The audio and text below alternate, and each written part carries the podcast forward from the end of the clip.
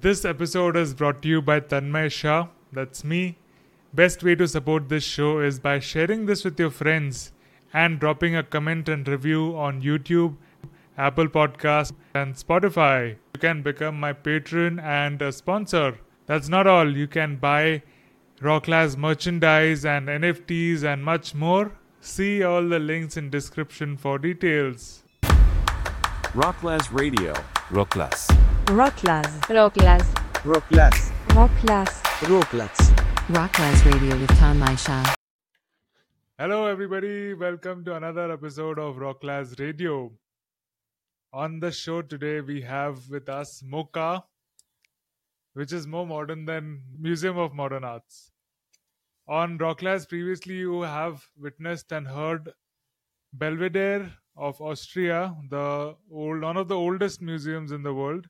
On today's show, we bring MoCA, which is the one of the most futuristic museums. So let's find out and talk to them about what they are up to.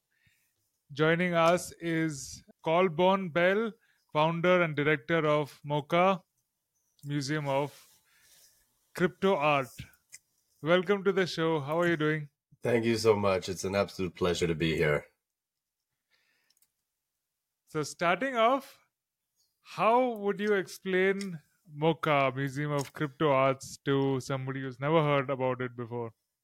Yeah, it's um it's a bit difficult, but let's see what I can do. You know, the as you say, the Museum of Crypto Art uh is in a sense probably if not the most futuristic museum in the world. Uh, and when you generally think of the word museum, you know, you think of history, you think of preservation. Uh, we're, we do have for sure an element of that. We have a permanent collection of 350 works. We do a lot of exhibitions, generally in digital spaces, but also in physical spaces. Um, you know, we've, we've shown all over the world from Los Angeles, New York, Miami, London, Paris, uh, Turkey, uh, China. We've shown in India, um, you know, and and on and on and on. Um, but I think of us more as a experimental think tank for uh, really just the intersection of of art and technology. So, how are creative people using blockchain? How are creative people using augmented reality, virtual reality, AI, machine learning? And what is the confluence of this space? And how do we uh, collectively begin to explore what it means to transition into these new realities? Um, the implications of such, uh, more of the, the human questions around around doing this type of activity. Mm-hmm. The world has so many museums so Yes. why? I mean, you know, it was it was meant to be uh it's a bit tongue in cheek, right? Because you know, what I noticed when I entered the space is that there there were no institutions, right? And there was a marketplace and there were artists.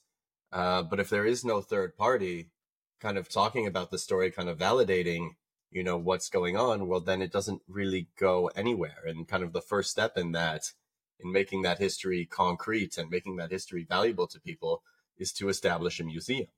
Um, but it was really meant to be tongue in cheek and more playful, even, you know, when how many mochas are there, right? There's, there's 10 other museum of contemporary arts all around the world, right? So this was going back to kind of crypto's spirit of playfulness, crypto's spirit of rebellion, um, you know, doing a bit of a like copy paste, but doing it in a, you know, lighthearted, tongue in cheek, satirical manner in which got people kind of thinking, thinking in different ways. Uh, and I think that has always been kind of the, the power of crypto. And for me, that was the, the power of crypto artists.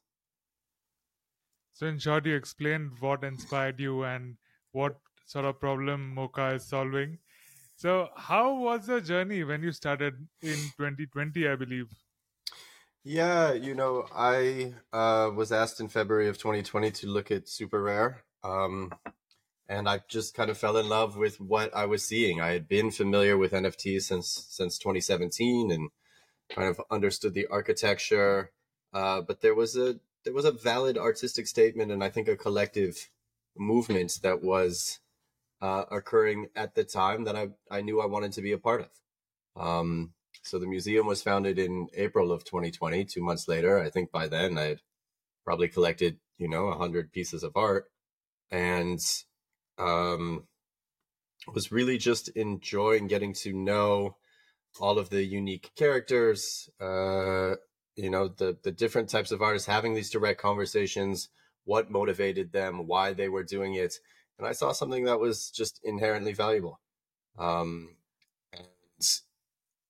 you know, as things grew and expanded, MoCA always became, you know, kind of this place where those early artists knew that the, I think, initial philosophies of that time were embodied and kept in kind of this community spirit, uh, a very artist forward, um, and kind of progressive institution that that you know kept kept to the values when the market was going crazy.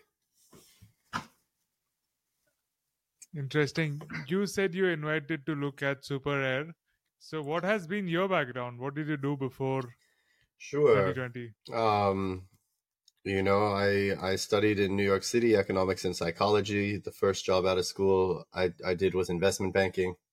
Um, I did that for all of six months uh, before I just couldn't take it anymore, and I was offered a position uh, with United Nations Capital Development Fund, building an infrastructure bank in East Africa.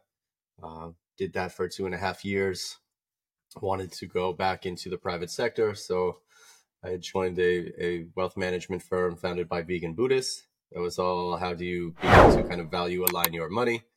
Um, you know, saw kind of the the limits of what that looked like and was offered to run the US family office for uh, a foreign family in, in which we were doing um, more angel and, and venture investing in, in green energy and um, you know agriculture and looking over some of of their various businesses and, and assets. Um, and it was during that time that I was introduced first to uh, Ethereum and kind of had the the the right backgrounds to um, I think understand it quickly and be able to participate. Um, I was really intrigued by what it meant for uh, capital to begin to move more freely and for people like myself to be able to kind of take that first initial investments into these you know types of corporations these were opportunities that were previously uh, really just reserved for the wealthiest of people. Um, you know and here i was from home uh, being able to participate as an angel in in all of these ideas. So for me that was really interesting. That was really disruptive. Um, and it was it was powerful as you know as far as capital formation alongside community formation and uh, aligning incentives from from very early on. Um, so you know I, I did that in parallel with that position um, Mhm. Yeah. You came in from the finance and investment side. What is art for you? Um, you know, I, uh, you know, I recognize that I think, you know, we exist in a increasingly kind of cold and, and capitalist worlds. And I think art is almost like the last bastion of free speech and free expression, um, where people can, you know, make powerful statements and not be attacked for it because art is is sanctimonious. Uh, it it holds this special place in society that allows people to be, um, you know, more more free thinking and creative. Uh, and I think we desperately, I think this world desperately needs that. I think it needs more people thinking creatively, offering new solutions, awakening to new possibilities. I think there is a lot of uh, conforming and, and not so much striving to to make substantive change and I want to see substantive change. And I think it's really the art that provides both like the mirror and the door for people to move uh, their minds and the way they, they think about things. You're in New York. It's one of the cultural capitals of the world. Growing up, what impressions of art did you have? Did you go to museums or Yeah, you know, I, graffiti? I grew up in Los Angeles. Um, my mother was a ballet teacher. Uh, so certainly dance was was prevalent in the family. I went to numerous uh, dance recitals. I do, you know, we did a, a little bit of travel. Um, so, you know, I wouldn't say, but it was probably really when I got to New York. Um, and, you know, I went to Columbia and they have one of, they have the, I think, most rigorous, what they call core curriculums, which is kind of a study of the evolution of, of Western thinking and humanities. Uh, and that was when I really began to appreciate more like arts and culture. And, you know, California is such a new history, but uh, once you are like in New York and I was traveling to Europe, um, I got to just kind of experience so much more and understand, you know, what these artifacts represent. And, um, yeah, and I think that was, that was the basis for so much of what is now, what is coming now. Hmm. What do you think art does for the society, for the world? Um, I think it just lets people be more of themselves, right? I think it is, uh, you know, it's an outpouring of unspoken expression that points to the places where collectively we are going. I think artists are given the freedom to kind of explore the abyss of the unknown and report back. And I think now, especially in times of, of exponential technological change in which so much of the human experience is shifting, it really depends on the artist to go explore, to tell about the implications of, of what they're seeing and to kind of communicate it in ways that other people can, can understand. Hmm. you know otherwise otherwise you know who else is leading well it's the corporations right and they have a much different agenda as to what they are trying to produce and to sell and to capture um, with their products and kind of with people being treated as consumers but also products right there is a there's an inherent humanness to i think the artistic experience that these these corporations will never um, be able to capture and communicate.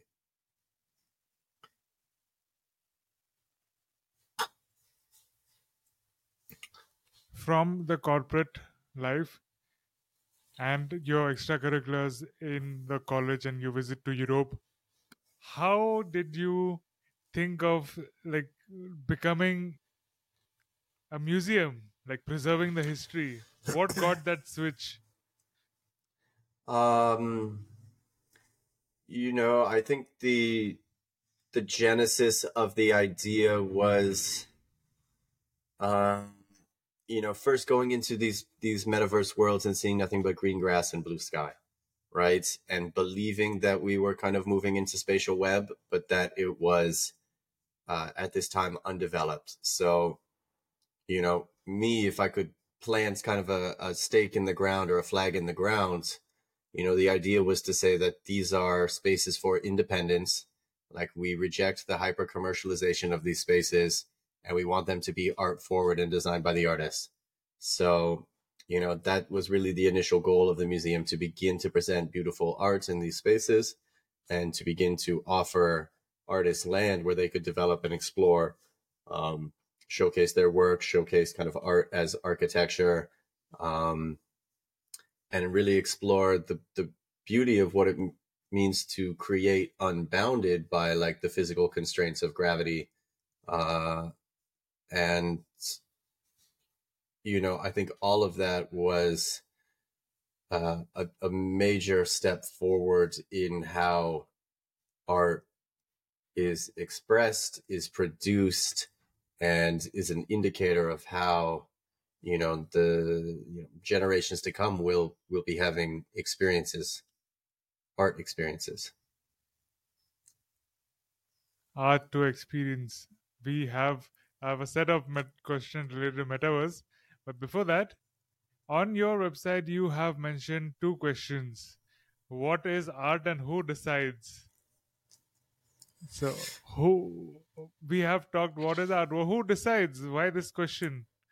Yeah, I mean, you know, this is, I think our museum is an inversion of the traditional power structure of a physical museum, right? These are very hierarchical in which decisions are made top down about which artists are the best, which artists get displayed, what solo shows they want to be doing in a year's time. Um, and, you know, that programming. The beauty of the digital is the responsiveness that we have and the tools that we can build to to aggregate like the opinion of people in real time. So whereas a museum might, you know, need six months, a year longer to kind of plan a solo exhibition, well, I can I can produce an online digital ex- exhibition in uh, a week's time, and you know, and that's being very generous. I could do it in a day if you know I spent the whole day doing it. So, you know, how we are responsive to culture, how we get at broader truths, how we lim- eliminate individual biases, uh, speaks to a new way in which people will be curating the art that speaks to them and curating the cultural moments that speak to them instead of the, you know, broadly 90% like Western white male canon that exists historically across these museums. So it's speaking to you know the idea that there is broader creative expression that is worthy of being held in these places called museums uh, and and you know being preserved and talked about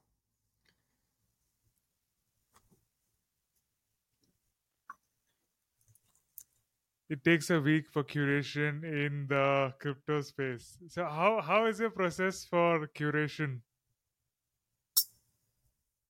well you know we've we've developed a a kind of a full curatorial set of tools um you know my idea is to effectively make myself as a curator redundant um so you know we give people the ability to add any artwork to a community collection right? We build these 3d architectures uh, in which people can move artwork into uh, installations and then go deploy them in any metaverse of their choosing.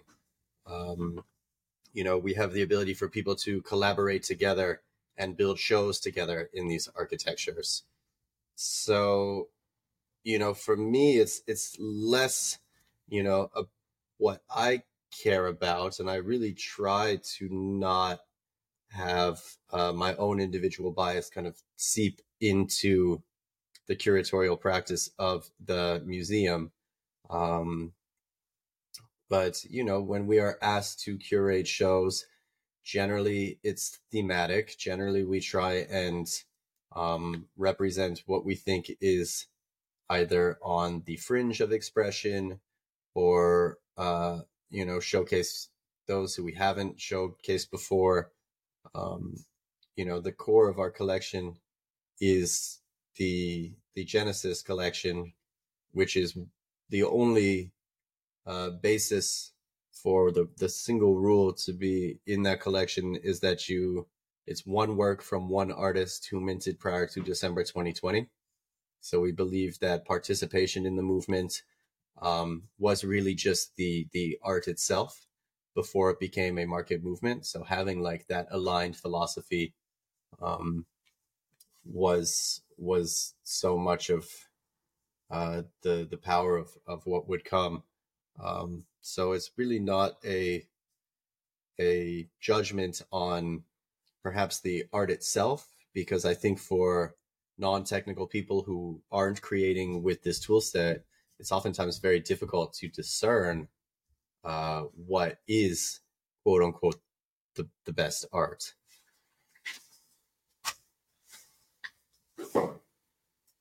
Again, coming back to the question about who decides.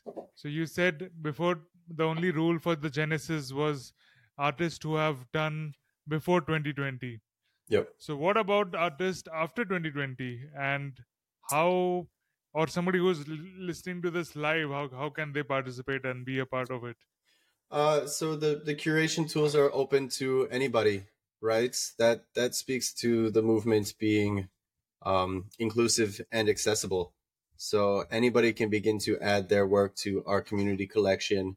From there, anybody can go and put that artwork into uh, these rooms. They can deploy them into Metaverse. They can say, you know, I've created this exhibition with the Museum of Crypto Arts toolkit. Uh, and for me, that's just as valid. Uh, you know, anybody has the ability to uh, participate in in the museum in uh, a a way that they might best see fit. The the movement was always about kind of inclusion and access, um, and you know, hearing what others were interested in more than what we were interested in. Um, so all of our curation tools are free to use. Uh, people can upload their own artworks into our community collection. From there, these artworks can be brought into what we call our MoCA rooms, uh, which are these 3D architectural objects, and then they can be brought, um, you know, into a, metaverse world of their choosing. Uh, so we have this very efficient pipeline in which anybody can upload their work, put it into a room, go put it in the metaverse, and invite people to see it in this way. It's basically like Decentraland where people can, or crypto voxels where people can just build their worlds and show their artworks. Isn't Yep. it? Except we reduce the architectural elements, the needed time to kind of build something beautiful. We have a, a network of architects that build those objects and in instances offer them as CC0. So all you really need to do if your specialty is, you know, digital painting or digital drawing and you have your NFT is just upload that work and you don't need to spend time in something that you might not have the expertise in, like the the metaverse architecture. Mhm. Very interesting. Do you charge for this? No, It's open for all anytime anybody wants to showcase. that's correct. Yeah, and you can find all of the tools at app app.museumofcryptoart.com. Amazing. I'll put the links in the description. Check it out. M- museums' role is also to promote artworks and have these shows and exhibitions for the footfall. So how do you do that, or how is it scheduled, or can you take us through that? Yeah, um, you know, I would say more than six months ago, we hired a director of programming, Julian Brangold, uh, who has been putting on uh, in, incredible shows, uh, mostly with uh, artist collectives in the space. We did a, a very popular one uh, with a group called Making It 24 7. Um, I think, you know, more than the individuals, we like to focus on on the groups that are doing this. I know we have you know an incredible exhibition upcoming with the Verse Verse, uh, and are doing a series of programming um, uh, with a, a guest curator Una. Um, so you know it's it's regular programming. I I know his desire is to transition uh, into more artist built worlds uh, if that makes sense as opposed to just the installation of the architecture with kind of the more traditional jpeg or mp4 on the wall. He wants to have more artist built experiences in which the art is part and parcel with the uh, yeah the experience of, of being in that world You know, you as you're speaking, it reminds me of this place in Ahmedabad in India. It's it's called Ahmedabad Ni Gufa. It's built by B.V. Doshi uh, with this famous Indian painter uh, it is M- uh, MF Hussain. I'm talking about MF Hussain and B.V. Doshi have built it. So it's the whole place is an experience because there are no straight beams or columns. Everything is sort of haywire, Yeah. and different domes are there on top of it. And the work of uh, MF Hussain is on the walls. So Yeah. it's a real world experience of this and it's a good idea from uh, listening from you uh, that en- engaging the artists themselves to build an experience around it so can you walk us through the process of how that is done or how do you take care of so many artists if they want to build all their individual worlds Yeah, you know, I um we have been building recently more in Hyperfy, uh, just because it is so collaborative and, and so easy to use.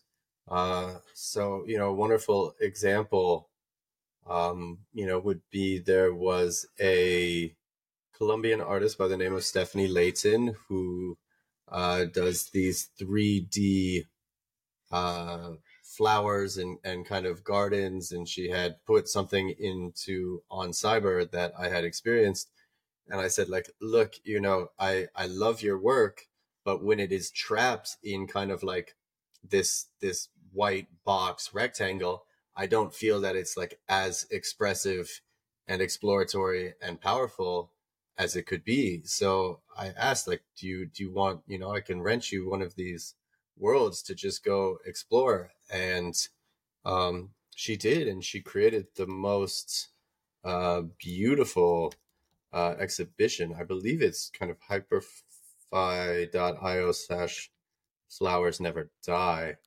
You know let's Um, have a look at it as we are sharing. You can sh- you have an option to share screen if you're on it and then Yeah, we all can have a look at it together. Sure yeah. Okay. Um share can, let's just share a window.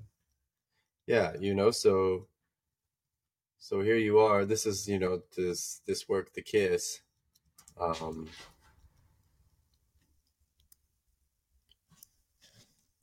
right so this is kind of like what happens when the art is detached from uh the white traditional like rectangle So where where is the artwork? Can you like tilt the screen up? So I see kiss written on the wall. So Yeah. are we in the are are we walking inside the work which is the Yeah, we are walking inside the work, right? So Mhm. all of these kind of 3D, you know, flower installations she does by hand. Um right? And this one is animated so that these two kind of come together. Wow. Oh, though though they become a figure and they're actually kissing. This is so cool. Yeah. I didn't realize it. I didn't realize it until the last moment when they kissed. yeah, it's it's um you know, and she sculpts all of these in in VR and in 3D. Um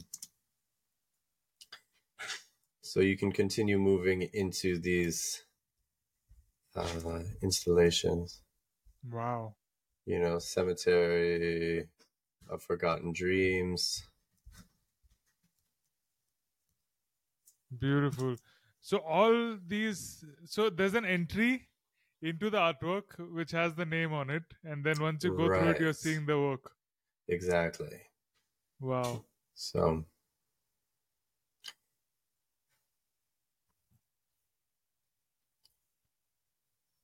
Beautiful.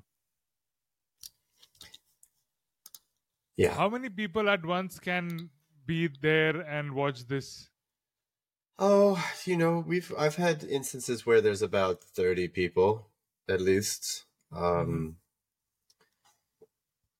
I've never I've never particularly pushed pushed the limits there. No, even like 30 people is also very good. Like it gives the actual um, museum or gallery experience. It's not like a one single player thing that you just go and see or uh, watch around. So anything that better than that is a very good experience. Yeah, I And mean the very- beauty the beauty of it is that these you know these installations and exhibitions they exist asynchronously, so anybody at any point can jump into this um, and experience it on their own time and terms. And you know there is something very nice about having an opening where people gather and and collectively kind of walk through these. Um, but you know the the fact that it just is always available to access is very very cool. It's very interesting that you showed us the case because when we had uh, Belvedere Museum, they are the owners of the kiss, the original artwork. Oh, and they really? Have, That's they actually made NFT of the kiss, the original painting. They Yep. have made NFT of the kiss, and uh, they, that was available, and it's also still available. You can see the link to get. So it is such a synchronicity moment. So as we are, we are comparing old and new and futuristic, and we both talk about the kiss in both the scenarios. So yeah, that was the traditional 2D, and this is the kiss in action in 3D and animation coming together. Yeah, Beautiful. yeah. I had pulled up your website, but as you're all, uh, we're already doing this, it'll be wonderful if you can take us through the website and uh, first Sure. take us to the rooms. Yeah, I mean, we can even, you know, we could even curate something now together if we wanted. Oh, absolutely. That would be so cool. Yeah, let's go to screen and we can go to Museum of Crypto Art. Um, so you know, this is this is our dApp. We have we'll we'll start in the DAP. Um, you know, this is uh the 340. Well, there's now probably closer to 370. We have to we have to update this. Um, Can you can you just hold on? I wanted to comment on this piece because I really love it. sure. The balloon, the balloon piece. Ah, this one. it is so beautiful and such uh, intellect used to create this simple Yeah. yet beautiful and amazing. Yeah. Yeah, yeah. It is uh that is the very first mint from uh the artist Slime Sunday. Wow. Um so you know what what you see in this is you see a broad representation of of styles and uh you know a, a bit of kind of the wildness and the roughness that was the early days of crypto art. Um you know a couple months back we received the the largest single donation to the museum. It was 70 works of art, um, mainly from, you know, African, Middle Eastern, uh, East Asian artists from a- Mhm. a, a wonderful friend, Daim Al Yad. Um, you know, all of these, you have the, the ability to kind of come into, let me just make sure we're on Polygon. Um, and oh, I wonder why.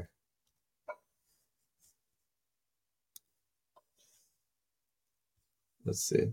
So, you know, if you want, you can leave a uh, an on-chain like. Uh, oh, amazing. yeah, On chain, like the comments and likes are on chain. all That the comments and likes are on-chain, so you know we can say just, uh, you know, stunning photograph, and that will uh, it will live with the artwork forever. Forever. Um, yeah, which is uh, I think you know an, an interesting feature. Um, So, like small features like this make you uh, really futuristic and very innovative. our our developer team is world class, uh, and the amount of passion that they've poured into this project is is incredible. Um, you know, so then Wow. you go into the community collection and you can see you know nine thousand two hundred and four NFTs uh, that have been added by. I wonder if you'll be able to see. Uh, let me share this tab instead. You know, we have a an analytics dashboard of the you know amount of activations and users that have been in the ecosystem. Um, so you know, almost four thousand users at this point. uh, Mhm. and these are the works that they have added, um, you know, to to the collection. So this is a wonderful place when, you know, I'm looking to kind of explore and find new things that I go because this is, you know, these are the things that other people have have chosen. Uh, Question. Yep. The one before this, the about 300, 400 artworks, those were all before 2020 or Uh, the ones that Daim donated were uh, a mix, um, but there's about 270 that are in what we call the Genesis collection, uh, that were all from artists who minted prior to 2020. Oh, so even if you discover an artist now, but who has minted works before 2020, even they will be accept, ac- They- accepted in it. They would be accepted, yes. Wow. Um, and and all of those pieces that you saw those are owned by the the museum as a foundation and nonprofit um none of these 9204 nfts are owned by the museum um mhm. but you know we can still uh it's almost like people have given us permission to kind of display and Showcase. exhibit these exactly in the previous one, in the Genesis, Yep. have you purchased all of them, or what is the ratio of donation and purchased? uh the, everything has been donated Oh, everything has been donated you know i donated maybe 150 um and so then you bought and donated. that's correct yeah that's Wow. correct um, so It's so difficult to find a work before 2020, and uh, most of these works are donated. So that's a pretty cool. yeah they uh, say collection. every year the number of nfts has basically uh that are created has has increased by basically 10x um so it's it's very difficult to you know there's very few Mhm. nfts that were that were minted in those early days compared to what exists this- now at least Probably this year will go down. It won't be 10. right uh, right But so still, we are all witnessing it. yep so here is I- kind of what we call the you know the MoCA multipass um Mhm. this allows people to begin to kind of curate their collection into different uh, sub tabs, right? Something that like OpenSea uh, has has started to play with, but you can kind of see some of you know the works that I might have bought on SuperRare, for example, the Mooncats, um, and these are the ones that you know I've added to the community collection. Um, you know, this is going to be kind of when we get into well i guess we'll show MoCA shows first um so this is where you can invite uh people to um you know put put shows together. Uh so this was one that was created by you know our members of art blocks artwork. You know these are of course open to everybody. Uh, and you know you can begin to play these and uh, begin to kind of scroll through what these works look like or you know if you want you can kind of do it as a infinity scroll Mm. if if you just kind of want something interesting on the background uh we can go So here this so this was done by sh- yep, MoCA show is a 2D exhibition. Like This is a It's- 2D exhibition, right? So we have 22 collaborators in this one, um, working off of two collections from Art Blocks. Mhm. Um, so let's go back. you were talk you talk you spoke about MoCA Pass, the one you showed before this, or I think this is the one, right? Yeah, the multipass. Multipass. So what what is multipass and who is it for? Yeah, so this is for people to begin to just this is how you add work into the community collection.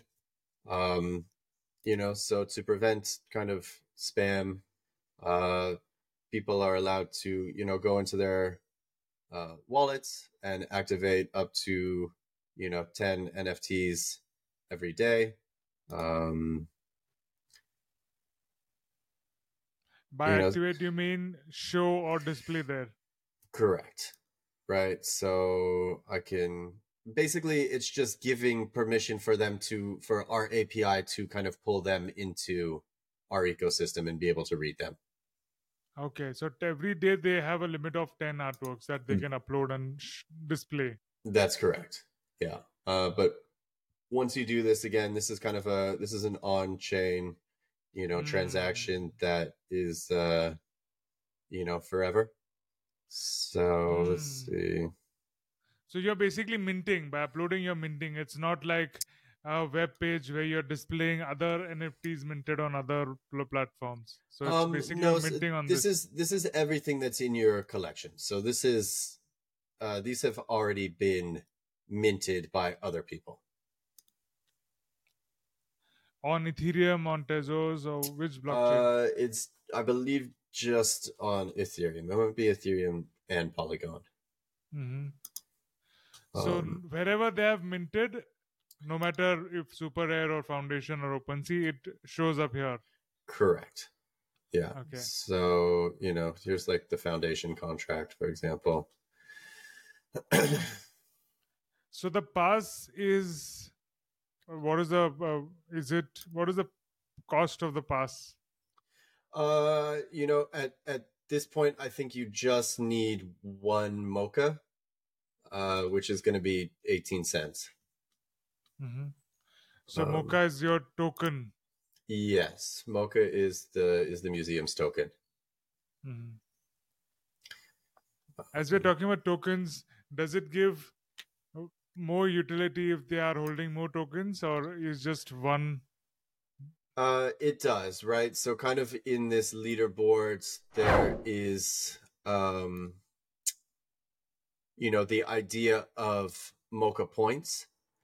Um, you know, so these are kind of the, the people who have, I guess, contributed the most to the museum. MoCA points is an aggregate of different things, including, you know, how much you're staking, how many likes and comments you've left, um, if you have certain POAPs from doing the the missions in our Discord, Hmm. uh, these MoCA points are are an aggregate of kind of your participation in the museum, and Mhm. MoCA points is, um, well, we can kind of get into that more when we get into the rooms, but MoCA points yeah. are are basically how we begin to decentralize governance and decision making around curation, around how rooms are are shown and showcased. Um, so it's you know it's a pretty it's a pretty deep tech stack. Uh, if you'd like, we can move on Absolutely. to Let's let's go to MoCA rooms. I Yep. I quickly want to comment on this. So the amount of tokens you own and the more actively you participate in the initiatives of uh, this museum, the more points you get, and those points you can utilize in the governance or in the decision making of the museum. correct. Is that Yeah. okay? um you know so the idea is that the the collection of all of these rooms that have been created and all the rooms that will be created in the future is what kind of the physical representation of the museum will become right and what do you mean by physical representation? uh, is basically, you know, when people step into, let's say, a future metaverse and they go to experience this, the ordering of the rooms will be determined by the governance.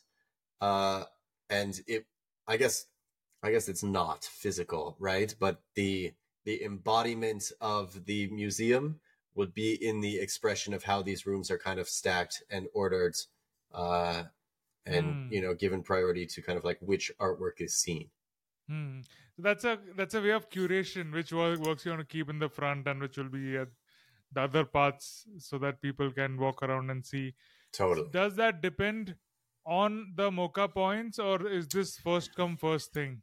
no so this this does depend on the MoCA points right so i have here you know whatever almost i have 668000 and change MoCA points Um, so I can begin to allocate points to different rooms here, and that determines the room's ranking, right? So Oh. Agora is like the main building of the museum, um, and right now it has the most points. So in this world, this would be kind of the first expression, the first room of the world that people want to would go into, right? You know, the next one that they would see uh, would be this one that Renee, the CTO, owns. That was done by the architect Walt. Uh, Mhm. and then this next one that they would experience would be uh, this one owned by Klein Tono, done by Polygonal Mind. Um, so that's kind of how you know we can begin to allocate these governance points and how that feeds into the expression of, of the curation, which rooms are shown and which artwork in those rooms is shown. This can somebody put in all their points for their own museum? Of course. Yeah. Yeah, of course they can. Um, you know, I want to compliment on how cool this is, the decentralized way, and the. I wanted to. I wanted to go and ask about this question on community, but Yep. this is something more than a Discord. We like I've heard community, and it just ends at Discords and commenting on each other. But this is really something in action, decentralized power and DAO, as you say, for voting at things to be presented, which is which is very logical and obvious or like it gives proper utility it's not something uh, to be encased in future it's happening right real time in right now Right. Thank you for that. Yeah, it's uh, you know, this is technology that's been built uh, over the past two years, and you know, it's it's I think really really powerful. Um, you know, so this is what kind of a, a you know the room that I own looks like. This is you know the the artwork that I've put on the walls. Uh, we can begin to put different work on the walls. So maybe instead of I don't know what we would want to do. Maybe let's just say we want to uh, do a an art block show. Let's see if I have this. So I can go back. Go ahead. Quickly before we get on this topic one question related to the previous one about listing and ranking we spoke about decentralization but as founders you'll naturally have more points right you have been in there since the beginning Totally. And so it sort of becomes centralized. What do you think? The people who have joined in early, or the CTOs, or people who are more Ye- activists, na- but naturally the the team working behind it. Yeah, I So- mean, look, you know, I I call it a DAO in transition, right? you know, I think we have to we have to we have some responsibility to steward it in an ethical way and in the vision that that we see fit. But at the same time, we're not trying to like overpower the decision that people want, right? We want people to be participating. We want them to be in here. We want them, you know, expressing what they're passionate about. Um, so our goal is is you know really to kind of just build the technology and then for the most part to to kind of like step out of the way and and let people do with it what they want Mm. So have you set up rules that uh, this decisions the the team, the MoCA team doesn't touch on these decisions or doesn't vote over here, or how how is it that you said you want to give uh, opinions of, of others a priority, but when you're owning most of the coins, your veto has a lot of weight, right? So sure is there a mechanism for that? um you know i don't think there is at this point a formal mechanism i think a lot of the expression of the mechanism that you see now is really just us as our team beginning to play with it and beginning to use it um, and making sure that it does work. Um, I think you know the the full realization of this tech will continue to take years. Uh, the full distribution of the MoCA token will continue to take years. Um, but I have no personal desire to go build a decentralized museum and then be like an autocrat about what happens you know that doesn't that doesn't really serve the purpose um so one your your experience with UN, how did I'm pretty sure it has some dots connecting in the looking at the past. So yeah If- yeah you know i uh, we certainly need to we need to build the tech. We need to test the tech, um, but we didn't build this for us to go like play museum. You know, we want everybody else to to have that experience. Hmm. Okay, so this is us. This is your space. Uh, What what do you call this room? this is a you know this is a room that i own um you know i just went into uh you know this community collection that we saw before so this isn't even necessarily art that i own um right so you know maybe we can put this gazer here and then you know we'll go over to here and um you know maybe we can put like this crypto new yorker from bright moments and then maybe we want to like change change what we're displaying and maybe we want to um i don't know put some cyber brokers in here so we have Cyber you know brokers. do you do you know Uh, this community No. Uh it was um kind of a pfp project done by one of the earliest crypto artists josie bellini Mhm. uh, everything also on chain. Uh, so, you know, we can put a couple of those up, right? Then we can go, uh, let's see what else is in here. Maybe we'll go back to kind of uh, one of the collections that we saw before. So, so you like- can build a room and display works if you have owned it or from the community collection. Yeah, or even from like the permanent collection of the museum. hmm um you know you can show what's in your multipass you can show what's in the shows that you've participated in or you can kind of show what's in like the permanent or community collection hmm uh Can you just uh, zoom out a bit as this is only possible in the museum? You can see the pillars yeah right exactly from the top. Yeah. the broken columns um yeah you know and then and then it can just kind of like we want to go to 11 can snap right back in um you know this is oh we just did that one you know art does not equal profit uh and then you know we can go we can save this uh we can save the curation on chain You can save the curation on chain. yep Wow. Uh, so this becomes kind of like a you know a permanent mark of of the room that you know this this was a curation that we did at this time uh Mhm. during during this podcast uh the Oh. subgraph is behind but it but it will you know and this was done in a partnership uh, a grant that was given to us by filecoin uh so all of this is is stored uh, on ipfs and it becomes a bit of like a a way back machine um Hmm. from here you know i can download the the curated room uh The downloaded file is in what format? it's a glb uh, okay, so it's 3D and you can watch it. You can open it in Blender or whichever. yeah so you know what i just i guess for illustrative purposes i can share this tab and just kind of show how easy it is to go um you know into a new Hyperfy world.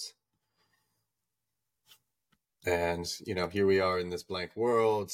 Uh you know i can bring the museum room in i need to kind of get out of the way um Wow. right and then you know you just make it collidable and then you know suddenly all the artwork that you've curated is here Hmm. and you know other people can begin to explore it um This is absolutely fascinating. A bookmark of not just artworks, like we speak about NFTs as permanently on the blockchain as bookmarks of art, but this is a whole experience uh, bookmarked uh, on the blockchain. right you know and we just did you know we just did this in in real time so Yeah. you know some something could happen people could make a bunch of you know art for whatever charity. You know, maybe uh, you know the war in Ukraine. They they do the art in a day. They all upload it to the collection. They make this show.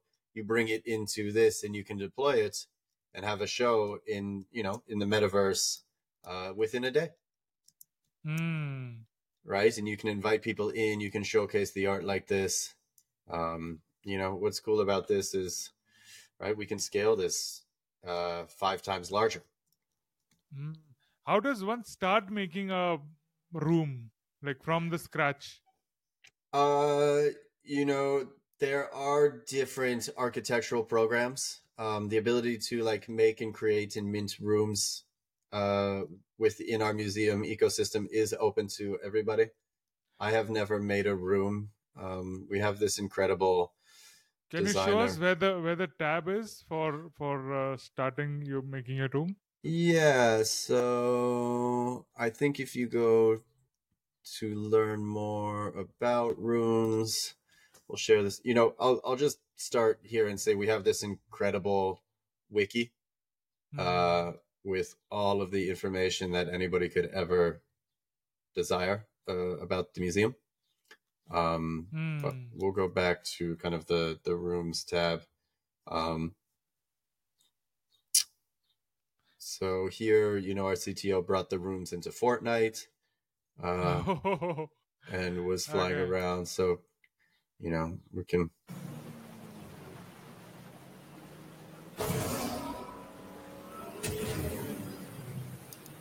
So all to say cool. that you know these these rooms are meant to travel and kind of go Mm. across. I am sure. so like uh, these are NFTs in themselves. So can people build it and sell it and buy it? correct. Buy That's correct.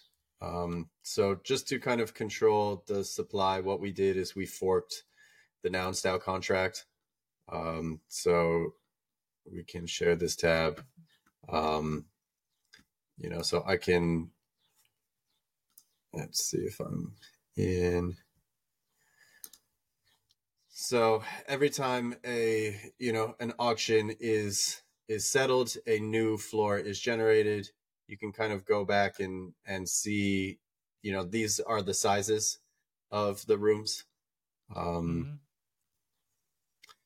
so you know now there's a 24 hour auction for room or for floor 345, uh, and people use those to uh, claim these rooms. Oh. So people will build rooms of different sizes. Um, I saw on the website the floor number 16 was sort of on auction or it it it was popping up. yeah, So- so so that number speaks to the uh, the number of artworks that can fit in it, Oh. right? So this one will hold 16 artworks. And just for example, like the room that I have here, this we we call it the temple, um, can hold 32 artworks. What is the difference between a floor and a room? Uh, so a floor is basically the the token that allows you to claim a room. Um, you know, we're we're kind of cleaning up this ecosystem, but that was effectively the the the room pass, the floor, uh, was basically the mint pass to be able to to claim these rooms. Is it like a landlord and a tenant situation where somebody owns the floor and it gives out rooms for other people to build on it? Is it like Uh, that? No, no, it's just one to one, right? So what happens is, uh, do we have?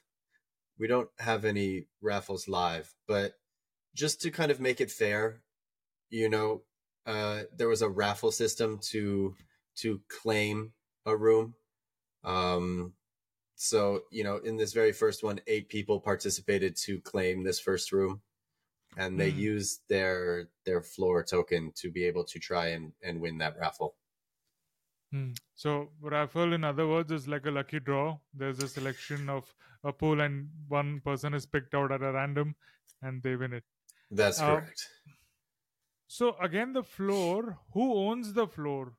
You said auction and sale on it. So Yeah.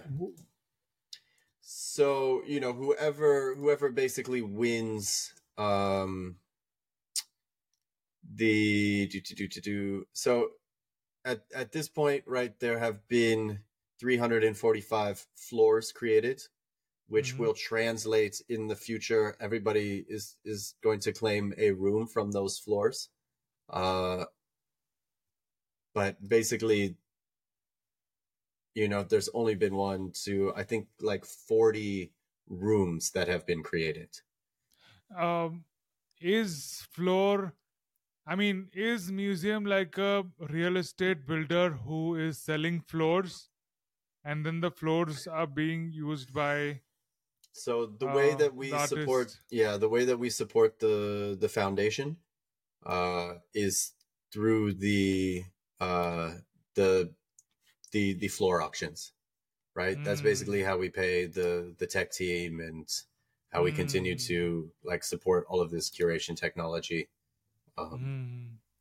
that was one of my question um, belvedere museum we earn they earn millions of rupees just by the footfall and they have patrons so Yep. how does MoCA make their money Yeah, it's it's through this, right? It's through, you know, in normal museums people sponsor different rooms.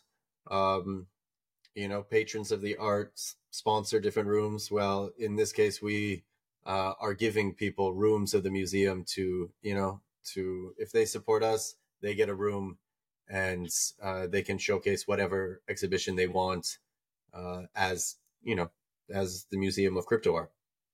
Hmm. From a collector's view, what do they get for owning a floor? So they have to own a floor, right? They're, they're buying the floor. they they you know you buy a floor and then you use that floor to claim a room Uh, I am not getting it. There are 16 rooms in a floor. The collector buys the whole No, floor, no, no, but no. still There's- has there's- to collect. there's 16 artwork slots Okay, okay, okay. right so um right so this is basically like saying this is like a generic floor plan right it's a Hmm. promise that you will get a room with 16 artwork slots in it uh Hmm. now you know so it's it- basically a floor plan of the room. It's not a floor plan of the level of a building where there are different rooms. So it's basically the Correct. room. yeah so it's okay, one floor where I was equals one convinced. equals one room um yeah, yeah. It's Okay. you know so this is like the probability that these will come um Hmm. and So they have they the collector buys a room and they can showcase whatever the artwork they want in that um, in that plan. Sixteen they can have sixteen uh, uh, display spaces and all that. Yep. How does how does one person walking into a MoCA website get to display their work on on that in that room or in the new room? How how do they talk to the collector or like how does it happen? you know so like if you want your work to be discovered in this way you can just add it to the community collection right Mm. and then you know if somebody puts their work in the community collection and sends me a message hey i'd love for you to like show this in one of you know in the room that you own well i would definitely do that for them right if they want to get together with like a group of people and and do an exhibition within the museum and just ask for me to put it you know in a room uh i would be more than happy to do that right they can Mm. also go here to the playground and after they've done that you know choose any one of these uh and they can go build you know their their own room Okay. So playground is a test run where you can build your own rooms and showcase your work and download as we just saw. exactly. And you can also have uh, your work displayed in a collector's room where you can get more eyes on it and yeah i mean you know you can you can definitely work with somebody who's collected a room already but you don't have to you know you can do it Mm. all uh you know all for yourself in this uh in this playground section right so let's just say you know maybe i wanted to do a curation of all things that were kind of like hand drawn or or painted or you know me and my friends wanted to get together to um you know or you and your friends wanted to get together to do whatever Mm. type of show this really gives people the ability to to do all of that, I, uh, and then Mm. to kind of just download the room that they've done and and deploy it anywhere, just as easy as we did. I really want to compliment once again. Aesthetically speaking, also, this is so beautiful because in 2021, we used to talk about different ways of showcasing artwork. I'm an artist, so different ways of showcasing your artwork, and we used to go through Cryptovoxels uh, rooms and Right. uh, some other. Uh, Right. So this uh, we have a couple of them now also, which are sort of 2D-ish, but this is this is superb. Like the whole room is built out on yourself, and this is truly 3D. It's not like a web digital version of a real world room. So kudos to that. Thank you. Yeah, it's um I think it's something that people don't even realize they, you know, have the ability to to do in this way yet. Um so, you know, we got to get better with kind of marketing and explaining, you know, this is for for everybody. So how do you as your artwork? How do you get this in here? How does everybody begin to play around? Um and you know, that's what we want. We want people you know bringing these rooms into whatever metaverse you know you can bring Mhm. these into decentraland you can bring them into somnium space um you know you can Wow. I uh, have one one more question related to museum, and then some questions on the fundamentals of um, NFTs and metaverse. Sure So, as a museum, as a museum's role is to preserve things in time or memories of that time period, and it is very futuristic, right? 100, 200, 300, 500 years in the future, the significance of the museum will be there. So, how are you? How is your vision for the future and with MoCA? Yeah you know there's i think there's two main goals here and i'm gonna stop sharing my screen if that's all right Absolutely, yes. Sure. Um, you know, so one, I think decentralized technology uh, has the ability to, uh, or at least it has the robustness to make permanent what was once very impermanent, right? So when we begin to talk about like legacy, uh, it is very likely that all of our on-chain transactions will outlive us and continue to outlive us. Um, so, you know, my goal is for the museum to outlive me. Uh, and my goal is to make myself kind of redundant in, in this process. Um, and that is the technology that we are building for. Uh, so, you know, we have this incredible partnership with Filecoin in which every work that is uploaded to the community collection, uh, is is stored forever on on IPFS redundantly. Uh, so that is kind of a way of in, ensuring that it is ongoing uh, and that legacy is preserved. And you know, as I said before, each of the curations that are done uh, is stored on chain immutably forever. So, you know, in 500 years, if the Ethereum blockchain is still around, people will have the ability, you know, perhaps to listen to this podcast and go back to you know whatever it was 12 p.m est uh, on on june 11th in 2023 find that curation and be able to kind of recall that thing that we did in real time. Um so you know uh, all of this is incredibly important to me because it speaks to legacy and it speaks to empowering other artists to you know cement and preserve their legacy. It speaks to people who care about art right now to prove it and to prove it on chain. Um and you know art exhibitions physical art exhibitions come and go uh but these will be Hmm. here forever Wow, timeless, uh, immortal in a way. That's a very good time to drop drop into the fundamentals. When we started, I mean, I started in 2021. The whole pitch for NFTs was, as we're talking, immortal and immutable. But as I went into deeper, I found out some loopholes in it Mm. or there are some things which are not that strong as much as we think or we want to think. NFTs is basically uh, what Ethereum is storing is just the transaction, right? Who bought from whom at what time. It is it is a senseless code until that media file is auto- associated with it. And when we come about storing the media file, it is on IPFS. Yep. IPFS is uh, the, again a t- technology which is distributed like uh, torrent. Like simplest example would be like torrent on different computers in in in fractions and then stored there. But that is not totally uh, what do you say? There's a risk of on the IPFS, and there are different IPS uh, IPFS providers.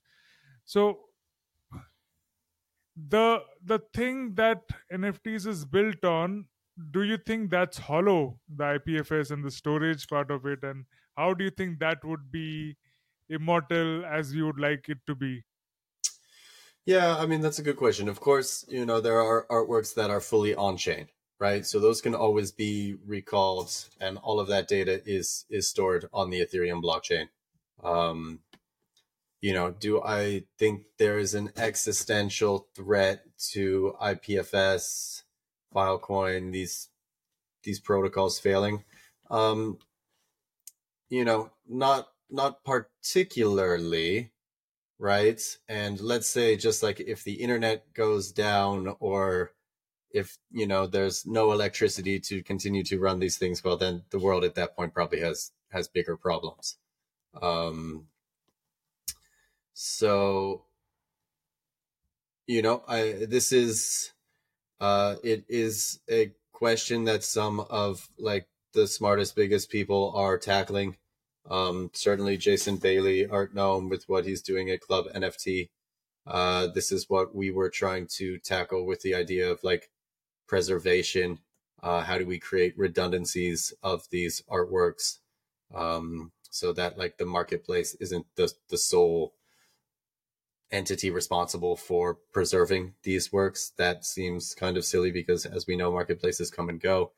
Um, if you go to our Medium page, uh, the lead writer Max Cohen just uh, wrote a, a long piece on a work that we own uh, from Xcopy that was minted in 2018, 2017, 2018 on a now defunct marketplace called rareart.io. Um, and the metadata, the IPFS metadata associated with that image is broken. Uh, so what does that mean to still have the token, um, but it no longer points to the artwork because nobody uh, supported, um, I guess, preserving it. So you know we know what that artwork was. We have the original files, but because it no longer points there, well, does that diminish that artist creating in that moment in time? Um, I don't believe so. Uh, I think it's it's really, you know, the idea here is that like that moment of creation, that signature, that intent to kind of be here and be present uh, and record that history is uh, is very powerful. And for me, that that is the art, like the the the collective, collaborative, participatory nature of engaging in new models of, of value and new financial systems um, and you know new ideas around what it means to like tokenize and authenticate and uh, like take that ability to be more sovereign both as an artist and an individual into one's hand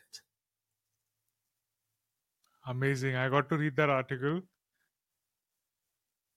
What I am taking from this is again community consensus. Even if the IPFS failed in that case or metadata file is broken, it is the community again which is validating it and calling it out that okay, this is correct and this is true.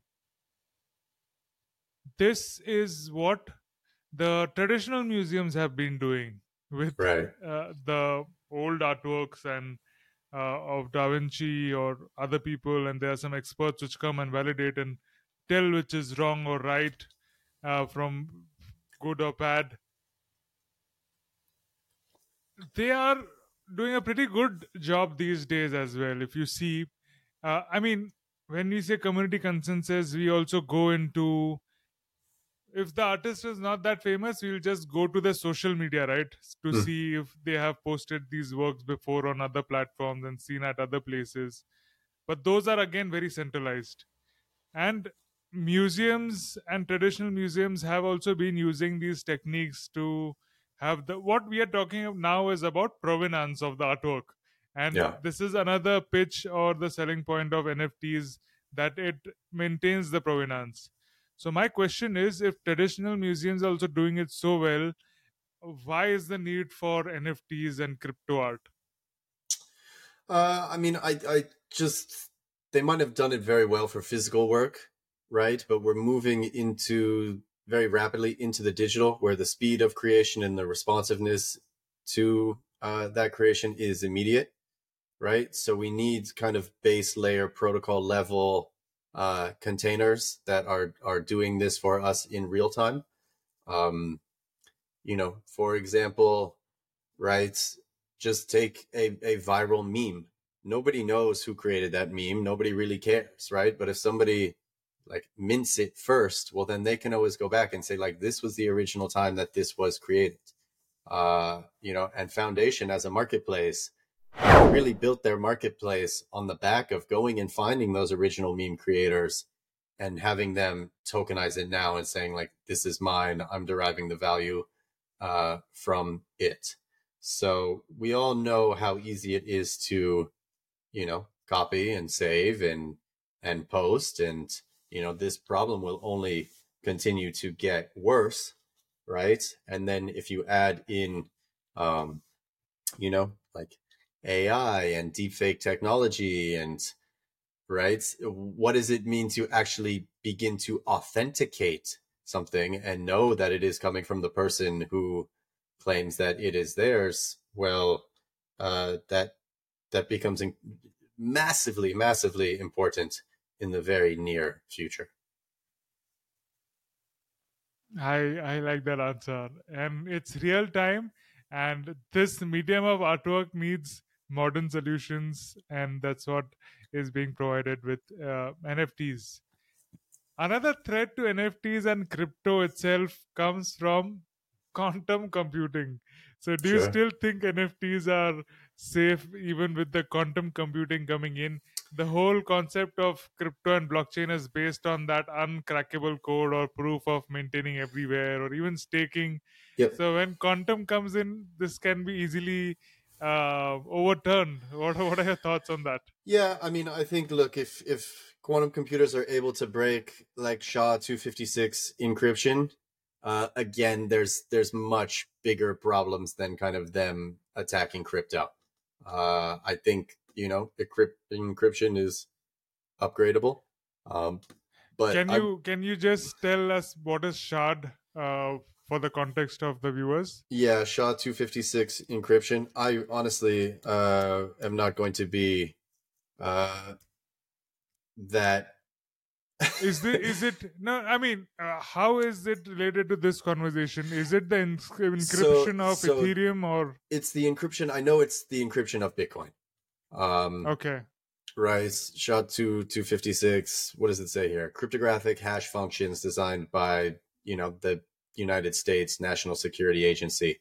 Oh, um and i know you know uh i'm i'm quite confident that these are the the hash algorithms that bitcoin uses to kind of in, encrypt uh, but i So am, not I am a very Bitcoin. i am a very non-technical person so so not just Bitcoin. It's important because it's the national security intelligence has made this, and if if if, if uh, is a- quantum can crack it, it is a bigger threat than just for yeah cryptos. it is a okay. broad encryption standard across the internet and i imagine many of the messaging apps i think probably when whatsapp says it's encrypted end to end it is using sha 256 encryption um, so if this is broken you know what i imagine would happen is that you know they would mark they would basically freeze from the, the point that it wasn't. They would upgrade the encryption standard and they would fork into the new encryption standard, right? It's not like quantum computing is just going to break all the encryption. Everybody's Bitcoins are going to be taken and then all of crypto gets liquidated, right? Um, you know, there would be a fork and an airdrop and an upgrade to a new encryption standard. Uh, and I think long before uh, that, I I would imagine, um, you know, I I unless somebody, I, I would imagine probably a white hat would be working to upgrade all of the encryption standards to fit a quantum computing model before some rogue renegade actor just kind of wants to see kind of the Hmm. world burn. Hmm. I don't equally- imagine that they would have access to the technology first. I love the way you put it. I mean, beautiful. Uh, it is. I mean, the white hats or the good cops would. Uh, I mean, the people building it would have first access to it, and as much as thread quantum has to blockchain, that can that whole thing can be seen from other side. That even quantum could improve the crypt- encryption. Right? It could take Yeah. it to another level. Yeah, that's that's the idea. Amazing. You talk. You spoke about Filecoin as your IPF provider. How did how did you choose Filecoin? Um, you know, I I had been familiar with them since 2017. Um, and uh just kind of it it it is almost, you know, I know uh like Manifold for example uses Arweave, but I IPFS is kind of what we consider to be the gold standard in the uh, NFT space as far as as storage. Uh, so I know Filecoin as an institution is also looking at and wanting to work with museums around preserving and archiving uh, digital artifacts. Now, you know, you go and look at what traditional museums are doing right now, and they are just like scanning documents and uploading it to JSTOR, which is a centralized repository. So there is so much room for traditional institutions to begin to benefit from like decentralized storage solutions. And that's basically what we told them. Like, let's begin to work together to pioneer how we preserve uh, and, you know, document and maintain digital artifacts. And then we can go together and we can go talk to any institution that you want and show them what the technology is doing. So that, that that was it. You know, we uh, because we're a new institution, because we get to be an experimental playground, right? Because we're not kind of tethered by a long-standing history, and you know, we get to be first movers in a lot of what is going to eventually happen, and the art experiences that I think people will eventually want, and we get to kind of share and bring those lessons to to other institutions who are Mhm. willing. So between Arweave and uh, Filecoin, how did you choose? What is their advantage of Filecoin over Arweave? Uh, yeah, I, I am not technical enough to know if if there is. I just I know that Filecoin is um like a more adopted protocol. Uh, it it has um you know, you know let's let's let's do one thing. We let's have Filecoin as the guest, so our audience can dive the details about IPFS because sure this is an important question. Uh, unlike b- blockchains where everybody is doing it and the f- the ledger is just maintained, somebody has to pay the bills for IPFS, right? Uh, for the electricity or for all these things, and uh, like OpenSea saves it on Google Drive. yeah IPFS, uh, somebody has to maintain it, right? If if some if it stops maintaining, somebody has to recreate it. It has to be open, and there's a whole whole technology for it. RP is promising to just pay once and forever it will store. So I want to figure out, uh, and I think the best people to talk would be Filecoin about it. Uh, let's get let's get boy uh, back to MoCA and our guest whose expertise and who has seen the crypto revolution and artwork. I want to talk to you about metaverse. Mm. Uh, what what what are your thoughts on what is metaverse? Because it is not completely 3D. It's people say it's still Web two. It's just a virtual way of looking at thing. It is not even connected. There are different metaverses which don't even connect. It's not like you can go from one place to other. So, what is metaverse for you?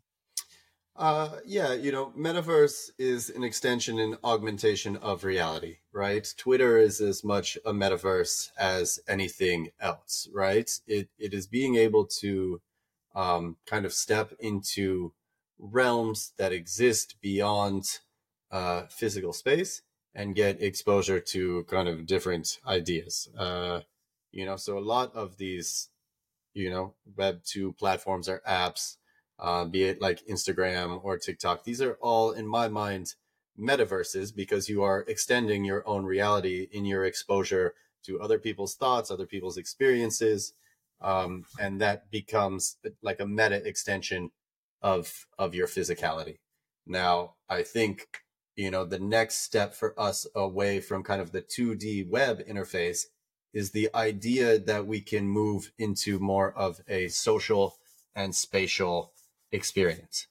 Uh, you know, we know that, you know, loneliness is an epidemic, teen suicide is increasing.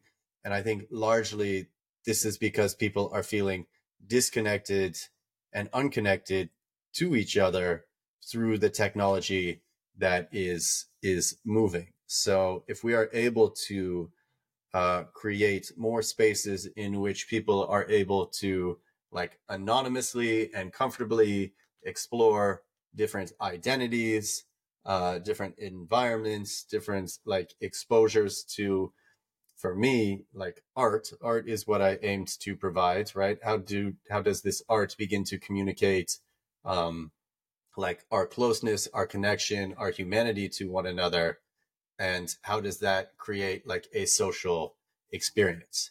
right? So I want people to come together. I want people to put shows together around things that they're passionate about. I want them to invite their friends into these worlds to experience that because that is facilitating a unique connection uh, where like not a single individual is more like the focus and center of attention as like an influencer, but where the arts and that collaborative effort is speaking to larger. And that is like almost a forgotten social construct of like our own need as humans to exist in community. I think, um, you know, broadly, uh, when like I go back to to the conversation at the beginning of like the difference between what artists are tasked to do and what corporations are tasked to do.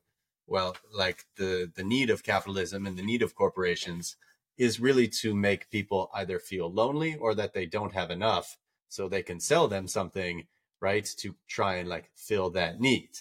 Um, you know, art, on the other hand, is meant to interrogate uh, these things so that people can ask questions about themselves and and grow.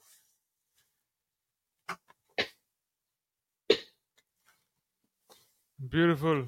Talking about different aspects on this. So, major thing about uh, metaverse is the social aspect of it coming together and uh, doing things in a 3D way. Because social, if we just speak about social, we already have the Web two platforms, right? Right. And and these things, it is being able to interact virtually. How would you?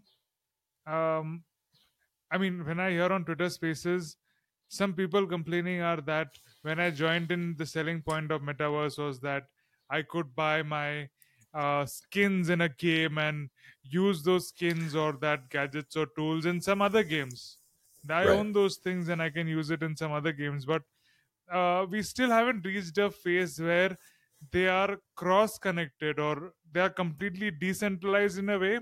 Like metaverse are still owned by a corporation and they can pull the plug on it. So, how do you think we'll reach the level we have reached with NFTs in metaverse? Like totally interchangeable yeah, you know, or you begin to think about like Fortnite and Roblox, even just Apple all of these are ring fenced Counter Strike, for example, right? All of these are ring fenced ecosystems uh, in which it is to the benefit of the corporation to keep people inside their economy and spending money inside their economy so that they can tax them on each transaction that they do.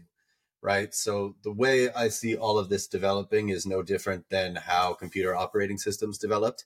And crypto is really the Linux. Crypto is really like, let's open source everything. Um, let's have each of these composable building blocks. Uh, and, you know, any other way would be like more of the Apple version of like, let's keep everything in the app store. Let's have developers in our ecosystem. Um, and, you know, at, at the end of the day, these are just kind of two divergent forks that people will eventually have to decide if they actually value ownership of, you know, the things that they're creating or if being within that ring fenced ecosystem and the distribution that that provides is more powerful than what they would be able to kind of generate in in more of an open world. Um so i think you know gaming companies will only respond if gamers begin to demand that they actually have ownership of these skins and at this point i don't think people know that they even have the option to have ownership of of these assets. Hmm. So it's awareness that the that that we come at, and that these are very good question to ponder on, right? These uh, for-profit come corporations are uh, providing better services and more convenience to people. That's why they are still there with it. That's why they don't really value ownership of digital assets uh, NFT is basically ownership of digital asset. Web3 is basically revolutionizing the ownership aspect of the internet. Right. So there, there the problem is not that big. I think. I think we'll have we'll need to have many more platforms going down to realize people that I lost my all the work to Instagram or Twitter after it after it gone down went down. Yeah, you know that's that's it's a major like risk you know? What happens when say you, your a twitter account is hacked and you lose access to all of those followers right? It's you know there is kind of no carryover. There's nothing else you can do other than kind of start from zero. Um and it's not like crypto is perfect either because people's wallets get hacked all the time all of their assets stolen. Uh so you know, we have to find again what is that right balance for each individual between like reliance and dependency on a centralized institution that kind of keeps those things and the responsibility that they want to have for like the safety and security of the assets that they control. Wow. Uh, I, I really in this throughout the conversation I, I really like your uh, flow of explaining the concept like you are totally you have gone very deep in it to be able to explain it this simply uh, I, uh, I, I like that so since web3 uh, there i have been very fearful for all the uh, influencers and creators this podcast is on youtube and spotify and all the, all the all the audio places or platforms which are centrally owned so yep. i wasn't i was ignorant and i felt ignorant ignorance was a bliss because i didn't even think about what if YouTube goes down, uh, all all these followers and subscribers, which people really value, will go down with it. So I never, we never really thought about it, but that is a possibility, and then where that's where the importance of uh, Web three, Web three comes in. So then you start wondering, right? Should you really spend so much time and create your uh, following or your you're creating a whole existence right yeah. somebody uh, who has spent 10 years creating mr beast for example for his following on twitter on on youtube and all these things and if the platform goes down or if they just block your account for whatever reasons they give whatever reasons they decide it's it's gone done people might go into severe depression yeah yeah uh, yeah it's it's happened, you know. It's it it's happened. It's happened again and again, and you just, um, you know, I don't I don't necessarily have the answer there. It's still to figure out work in progress. We, Right. as as we need. But the the positive thing is we are still ready. We know what can happen and uh, what MoCA is doing is we are ready. We are already implementing a parallel system for decentralization and preserving those aspects in in a with a new technology. So that is uh, MoCA with us we spoke about Apple and it's in the news their VR goggle and that's a big contribution and uh, something that we are waiting for for it to add to this whole experience of visiting metaverse and your MoCA rooms for example or the worlds that you'll build. Uh, what are your uh, comments on the this new product of apple? Yeah, you know, um uh for me in 2020, you know, I had a, a quest and that was what was getting me so excited, right? The idea that you could step into a new world and be so immersed in it that it, it was really hacking your senses, right? I'm less interested in like the browser based experience. I want people to get lost in these worlds. Um, and you know, I think the quickest neural pathway to the brain is through the eyes, right? So, you know, that was, you know, in, in 2020, in 2021, a lot of the work and the building that we were doing was in VR. Now, the fact of the matter is, is, uh, you cannot get to distribution and scale at this time through VR. It doesn't it doesn't work. So Apple entering the space after eight, nine, ten years of research, whatever it is, is certainly interesting. Does it suddenly make it accessible to everybody? No. Um, but does it kind of provide like a a high level signal as to where we are headed and where we are going in five, ten years? Uh, perhaps. You know, I still question you know the majority of people's desire and interest to transition away from a flat screen into a headset. Uh, and i wonder if this technology does tend to further isolate and alienate people from one another but i'm i'm curious to see. Um i'm curious to see and i'm curious to continue to build technology that will find its fullest expression in these types of, of spatial VR, AR environments. amazing. And not just vr but even ar like Right. carrying those filters around with you.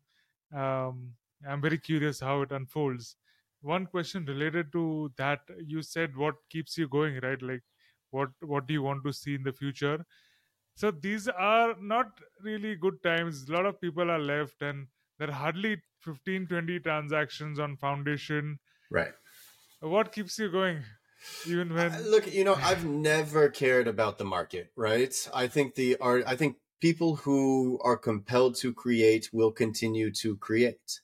Um, you know, it's, uh, it was a, a, a major, major hype cycle, right? But the reasons that I'm here and the underlying philosophies of the technology and the people that are creating have not changed. Um, you know, we know we are in a broad based generational transition into digital experiences, digital environments. Uh, you know, they people will continue to demand that more of their experiences are produced and created in this medium. Um, so do I want to continue to work alongside digital creators and finding like the biggest and best expressions as the newest technology develops? Absolutely. Right. So when I say the museum is, is focused both on history and preservation and kind of documenting this flow of technology and how this art gets expressed, yes, but it's also very much right like this forward thinking, forward envisioning uh, think tank where we invite people to come in and work with us to experiment uh, and showcase and demonstrate where we're going. Um, so you know whether the market is alive or dead it doesn't bother me because i'm you know i'm not really selling nfts myself but i want to continue to support like the people that are contemplating what it means for humanity to become so intertwined with the digital and the technology and like the philosophical implications of what like this transhumanist ascendance means.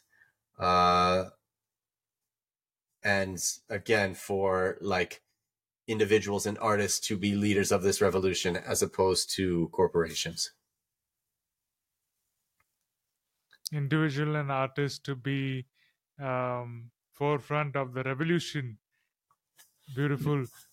What would you suggest artists, people, uh, artists who have come in with a lot of expectation have gone back to their usual thing and uh, not unsatisfied or unhappy about them not meeting their expectations?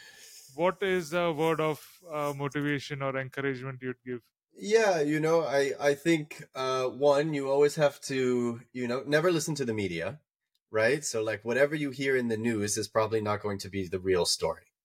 Right? So if you were promised uh, you know, untold riches and everybody was making astronomical sales, well, you know, the again, like the whole system that is created of media is meant for you to feel like you're not enough right? So then you go buy whatever a new iPad to to maybe become like a better artist, or you go buy something uh, to to try and level up.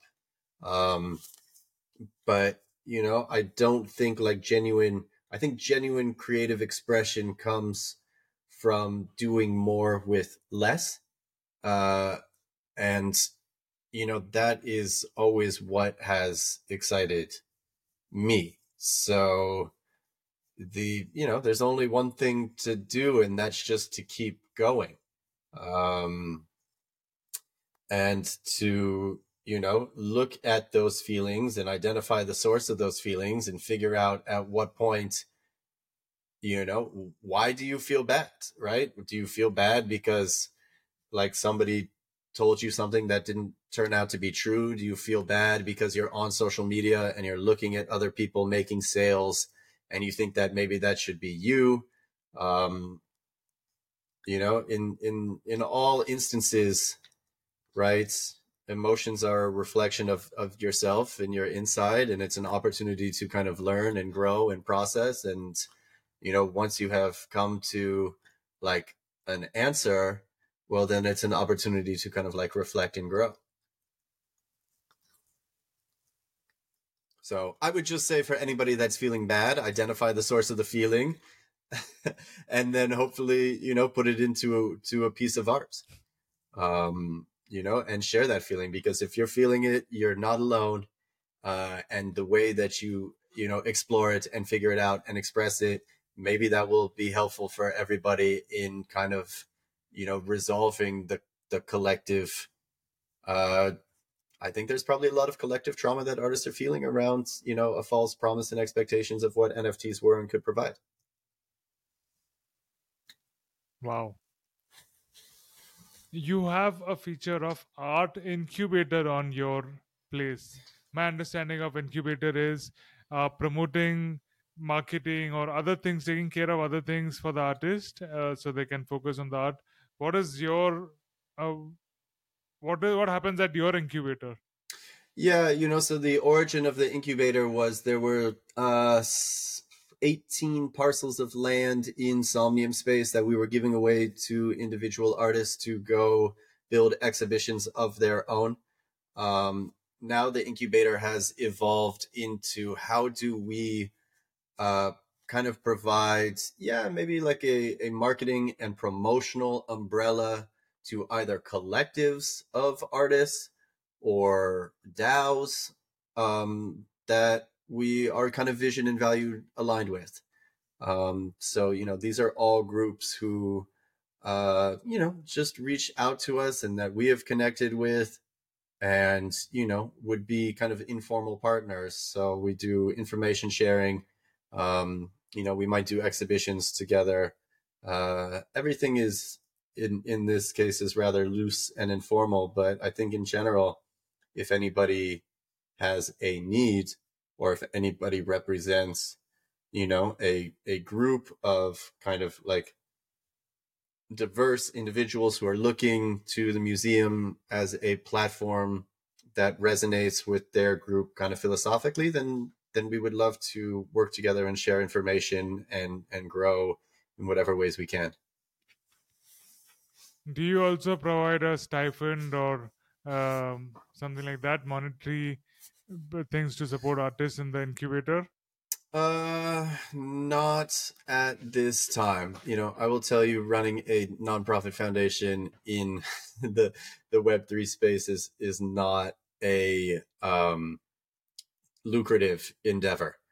Uh, so you know, I will say that you know, for example, recently, uh, Una, who is going to be a guest curator of one of the museum exhibitions was able to secure a grant from Zora.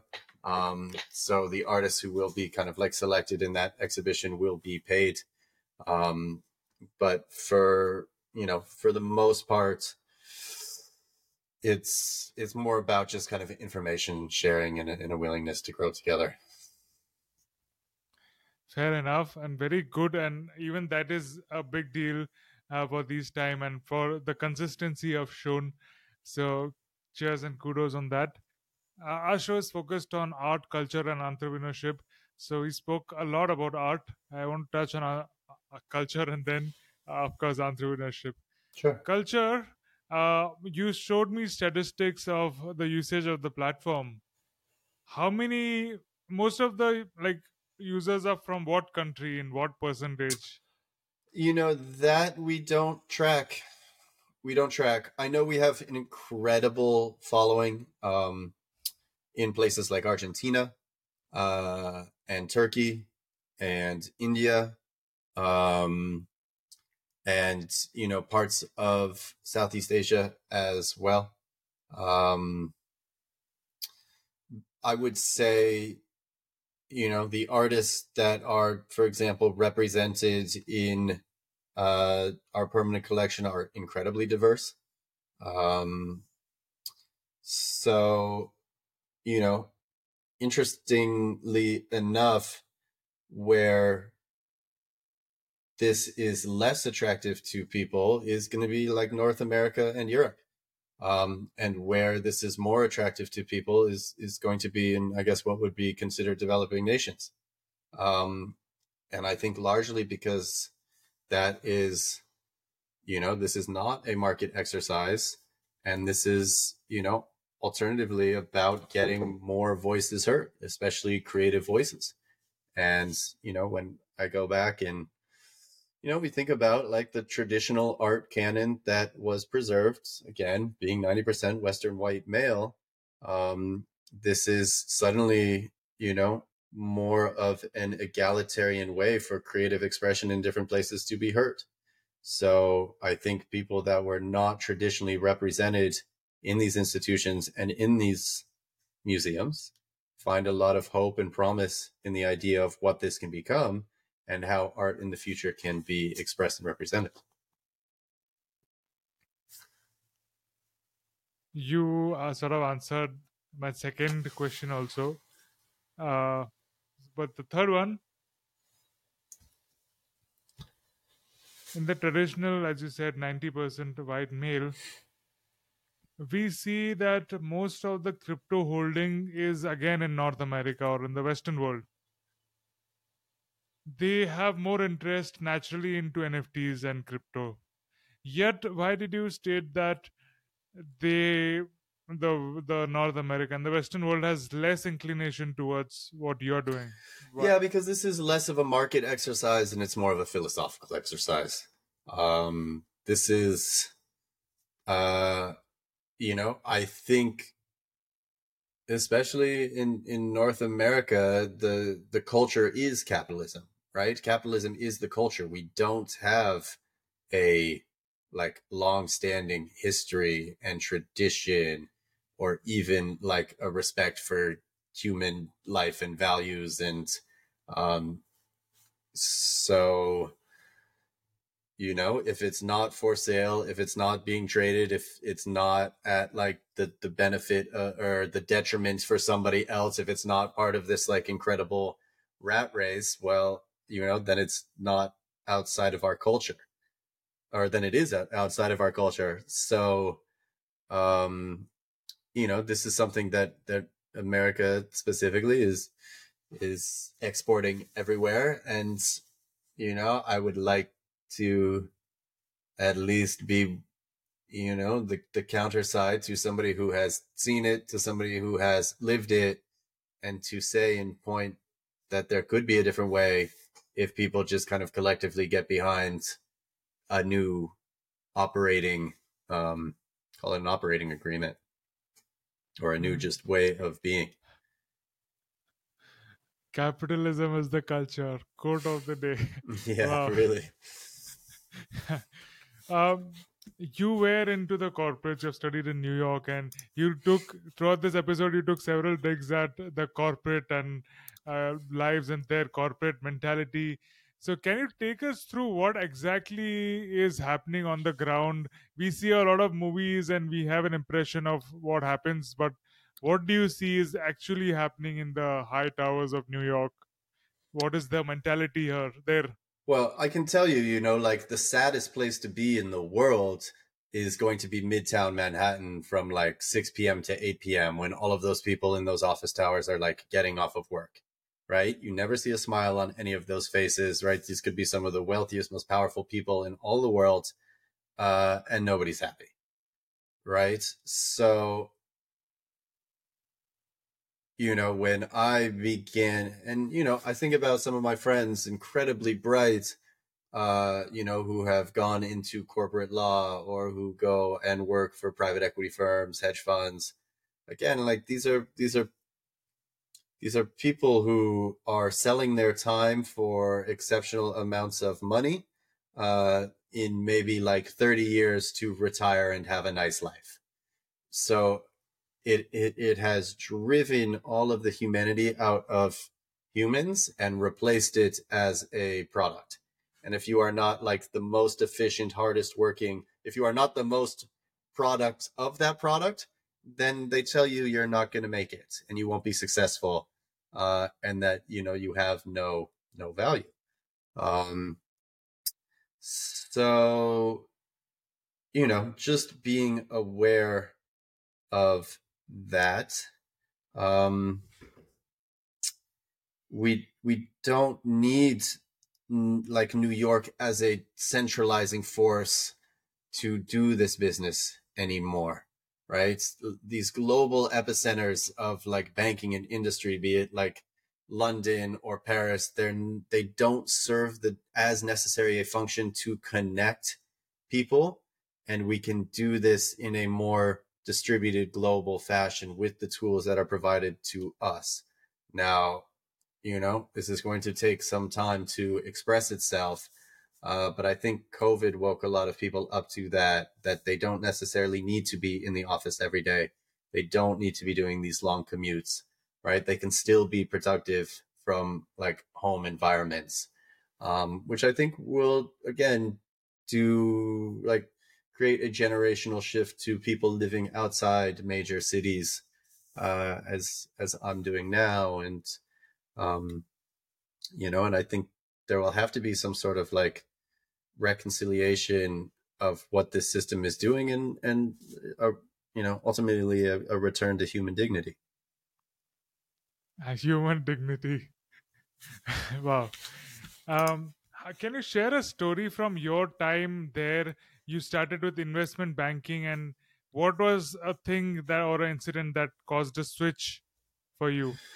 Yeah, I, you know, I don't, I don't want to be too specific, but uh, you know, you begin to look at the actions and behaviors and incentive structures of these people, and almost by necessity, it's like it's it's criminal. Um, you know, you Straight away criminal. Wow. yeah, I, you know, I it's it's um finances is cutthroat right? Business is cutthroat. Everybody is fighting for every last penny. And i think that attitude is infectious right? Maybe like the the proper analogy is you know i have friends who are like dating in new york city right?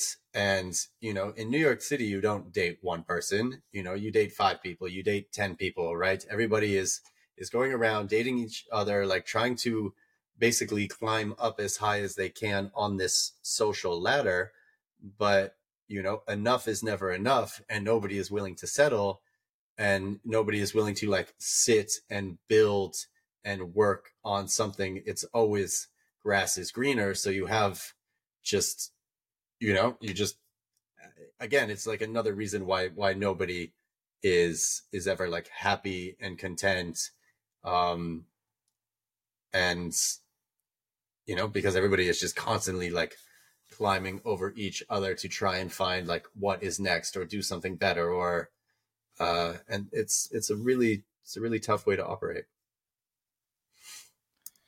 I I can only imagine sitting here. Uh, it's a good time to transition into entrepreneurship. Um, you started, you founded, a not for profit firm. How with so you took us through what inspired you and the whole operation of this. How did you assemble your team? Uh, it was. I don't want to say it was, you know, like universal, but it was. It was nat. It was almost like a natural selection in the people that were attracted to the mission. Um, you know, I had been doing some investing with a friend in 2017. He uh in in 2020 introduced me to our incredible developer team. Um you know i had was running kind of like this friends and family fund uh and i had let them know that i was going to be spending less time on the fund and looking for investment opportunities and was going to be focused more on this museum. And one of the members kind of reached out to me and said you know i have a daughter who just studied computer science and art history and i think she would be perfect um, and that's where I, you know, met co-founder and director of the museum, Shivani. Um, so it was really just a lot of passionate people around this these topics and this intersection and wanting to explore where this industry was going that came together and kind of made the commitment to you know actualize and operationalize what was uh, just ideas and then to translate it and cement it into the technology um, and to you know really see this this vision and this value system forward Wow. Uh, nice. So just things just unfolded. One thing led to the another. yeah you know i uh, I think if You didn't like put out ad or put out tweet to no, come I- assemble. no, no, I mean, you know, I think everybody has has self-selected themselves into this. I always say the museum is open to anybody that is passionate about this to find a way to express that passion. Uh, it's a very flat organization. Um, you know, we we met a couple artists up in Montreal who do a lot of like graphic and design work for us. Um, you know, our director of programming is down in in Argentina. Uh, you know, where they've been so so supportive of us. Um, you know, Daim El Yad, we did. He he just contributed those seventy works. We did, you know, our fourth solo show with him. He's a very, you know, intensely uh, mission driven individual and finds alignment of his own personal values within the umbrella of the museum. Um, and, you know, this is not like a, a brand that anybody wants to like own or control. It's just whoever is most passionate about what this means. Like, let's give them as much space as possible to express that so that other people can feel the freedom to like associate and express that as well. Um, and Beautiful. How did you take uh, the responsibility of finances? Somebody new joins in the into the team, even though they are passionate, they there is an expectation that i'm working for this person or in this organization. I, I hope at least the finances would be taken care of. And i can just imagine how tough it would be uh, even looking at it as an ngo so how did you solve that equation? Yeah, I mean, you know, I think there's it it it you know, there's leadership at the top, right? I'll say that, you know, me and Shivani have never been paid for this work. Um, you know, the there are definitely people within the organization that do get paid, but it's again, it's not like we have an incredibly lucrative treasury. Um, you know, the developers get paid to build the tech, but a lot of the tech, as you've seen, is is been there, and I think we're way way ahead of. I don't think there's anybody else quite doing what we're doing. Um, so, you know, from here, do we have to like look to be lean and resilient, and do we depend on you know donations? Yes. Are we doing you know a big fundraiser? Uh, right now yeah we're trying we're trying to figure out the ways to make this organization sustainable but at the same time by you know continuing to provide more value and making it more open and making it more participatory so people continue to feel and invite more people into it. You and shivani have not been paid. So just for meeting your running expenses you might have to do something else right? How are you managing both of these? Yeah you know i um you know was lucky enough and prudent enough to uh, have been in crypto early right? So i think a lot of the philosophical alignment that i had in the beginning of my crypto adventure was translated into a lot of the philosophy of the museum and beginning to communicate that philosophy to artists who might then like resonate with a crypto art philosophy and be able to spread that symbolically or thematically through the work that they're creating translating it into a visual language is what excites me. Um, Mhm. i think as much as I, I love the art and the culture you know my background is economics and psychology. And you know what i've seen is a financial system that doesn't work for everybody. And what I feel the promise of crypto is, is that there is at least more ability for it for access and inclusion uh, and dynamism of capital. Um, so I want people to begin to experiment, you know, with these types of of value systems uh, that aren't Like- backed by by governments. Finance and psychology and your co-founder is computer science and arts so very interesting Yeah, uh, place you're coming from from finance and psycholo- psychology wouldn't don't you think that would have been better suited for uh, stock trading yeah, you know, like I I took the first job I could get, and that was investment banking. So, um, I was a I was a you know I was a I was a great stock trader. I was a great you know uh venture investor. Right, I did very well in crypto. I kind of like I proved that to myself. Right, so I didn't need to spend a career doing it because I already knew that I could. So for me, it's always about, well, like, how do we transform and become something else? Like, how do you start at the bottom and do something new and work your way up? And like, can, can, can I do it? Can I've, I've never run a museum before. I had no idea what it was like to run a museum, but I asked Mm. myself if, if I could do it. Um, and if I could do it in a way that, you know, aligns with what I thought was interesting and important. Uh, so, you know, I like doing these things. I don't like being like static and defined, and I Mm. don't like to play into old world systems. Um, uh, yeah, I like that thought. I like that thought because uh, you said you you knew that you could do it, and you want to do something which you're curious about and you want to test and experiment if you can do this or not Yeah. uh, I, I always wonder about these questions you know finding full, fulfillment in life or meaning in life so I, it's a very nice way of looking at it exploring even if it doesn't make a penny uh, exploring and doing things. So uh, from penny to the money question did you save up before this to come into this? Or uh, how did you think about the money?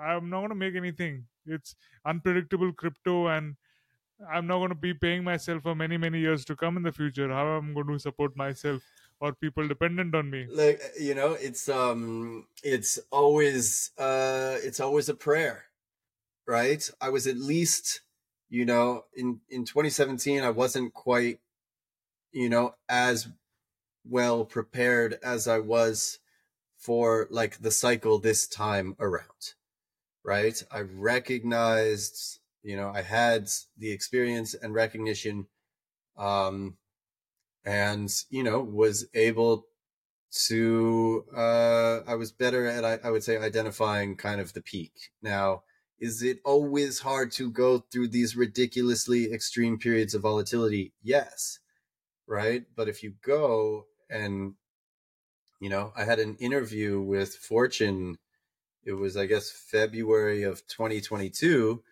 and you know and i called for a cataclysmic crash in the nft market right? Because to me it was so blindingly obvious that everybody was going around like spreading lies creating something that was unsustainable um and and frankly that hurts people like me who are trying to build something that is like meant to be sustainable and is meant to be long term and doesn't care about the market.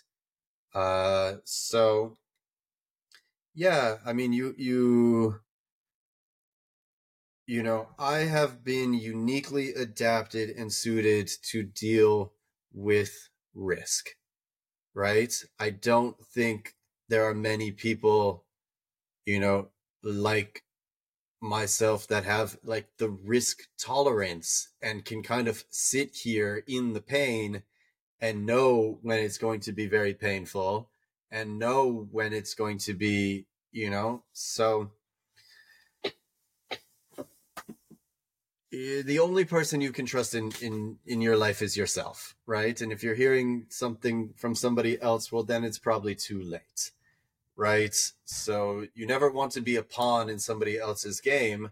So you really have to like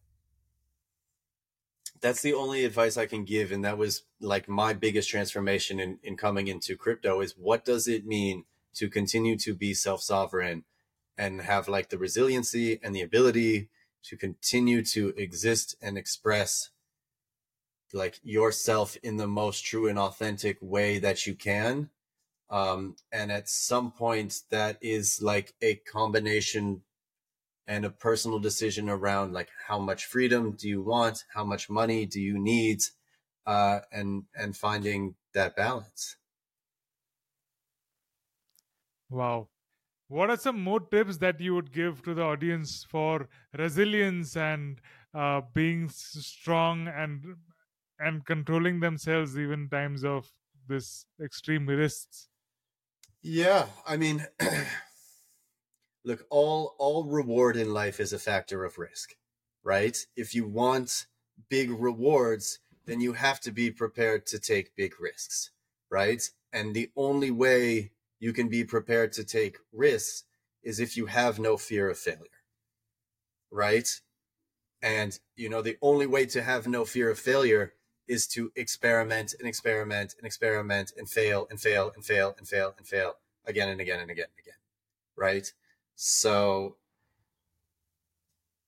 you know, the the thing that all of this is trying to tell people is like you you have to be more creative. You have to break out of your habits. You have to go continue to explore new things and find out what that means to you. Like you are never too old. You are never too anything. You know, your excuses and the stories that you tell yourself about yourself is what is holding you back.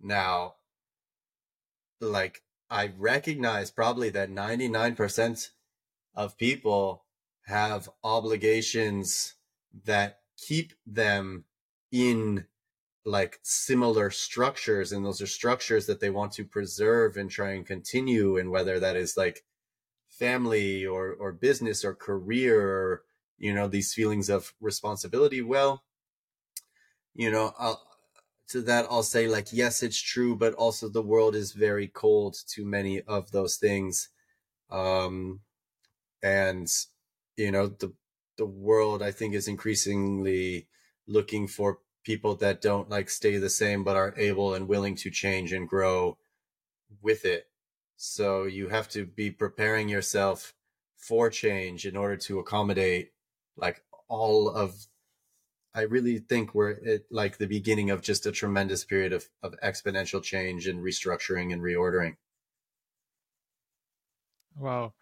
Um, risk is being ready to not care about failure. I, I really love that uh, quote. And I was searching for, I mean, we have these thumbs up and likes on Twitter spaces, right?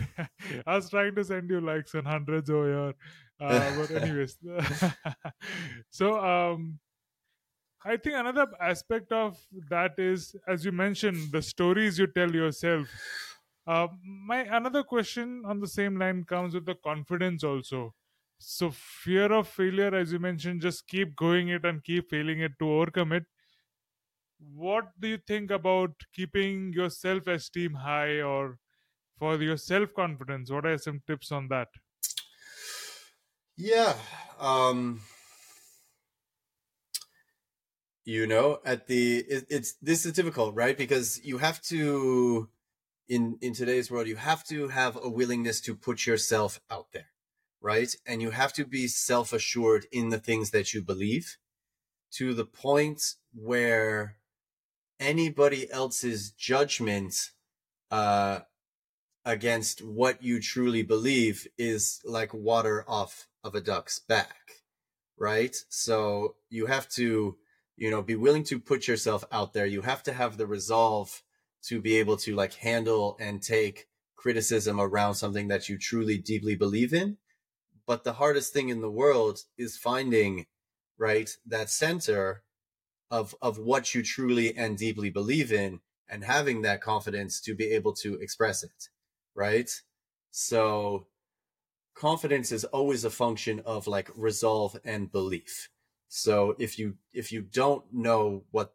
that thing is, right? If somebody told you something and you parrot that and somebody says, "Well, no, that's not correct." Well, because you listen to this other person, you're probably very vulnerable to listen to this other person and now suddenly you have a conflict of like identity and belief.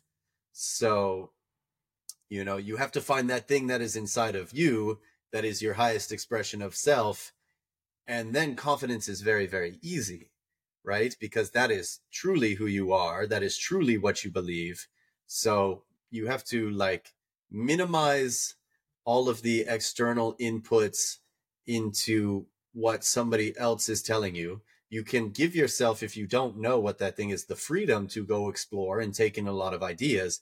But then this is truly about just like sitting with yourself, meditating, doing that work to find what is the the the one true central guiding principle uh, because frankly you only get one thing that you want to communicate right and this is like a part of identity in public open worlds is like you get one thing and you have to communicate it again and again and again and again and again uh, so that becomes the identity that you are are really known for Mm. You sort of answered the next question also. Going a level deeper, I wanted to know how do you come to one central belief? Because the main enemy of the self confidence is not having that belief and listening to others' opinion and doing this sometimes, doing this, testing it out other times. And uh, so you said meditate and focus and uh, get to know that thing. But my follow up question to that is in how much time? uh, there is a FOMO, fear of missing out, if you don't do things in your early 20s, when, you, when you're 20s, or even like I, I had this big problem when I was just 18 19 in college. I was like mark zuckerberg started his company at 17 even bill gates and all these people started this and i still don't have one central idea that i want to build on. And that was that happened for a long time. And it's just not with me. I'm seeing many of uh, cousins or friends or other people I speak to. Um,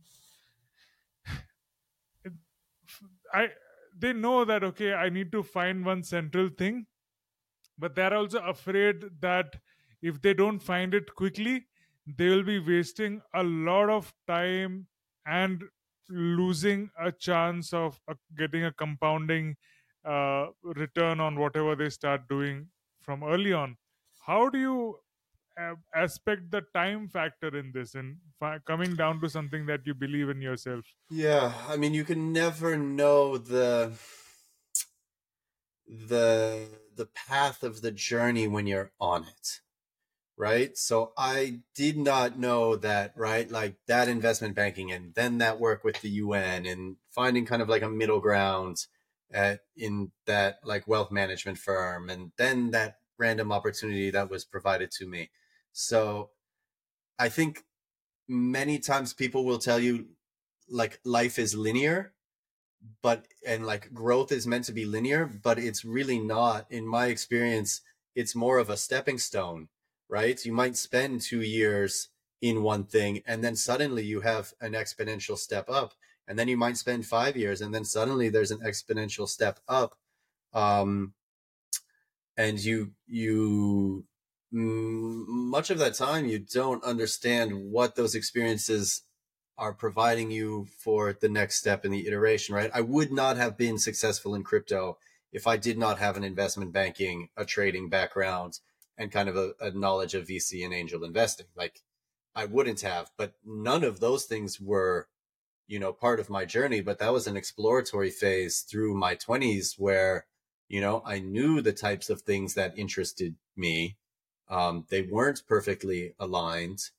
Um, but you know i was you know i was passionate enough about them in a way that like that was my exchange of like labor and brain power to to provide for myself in those times um you know ideally if anybody is looking for you know like larger financial success you have to at some point be a founder and you have to own something and you you know you can't really work for anybody else.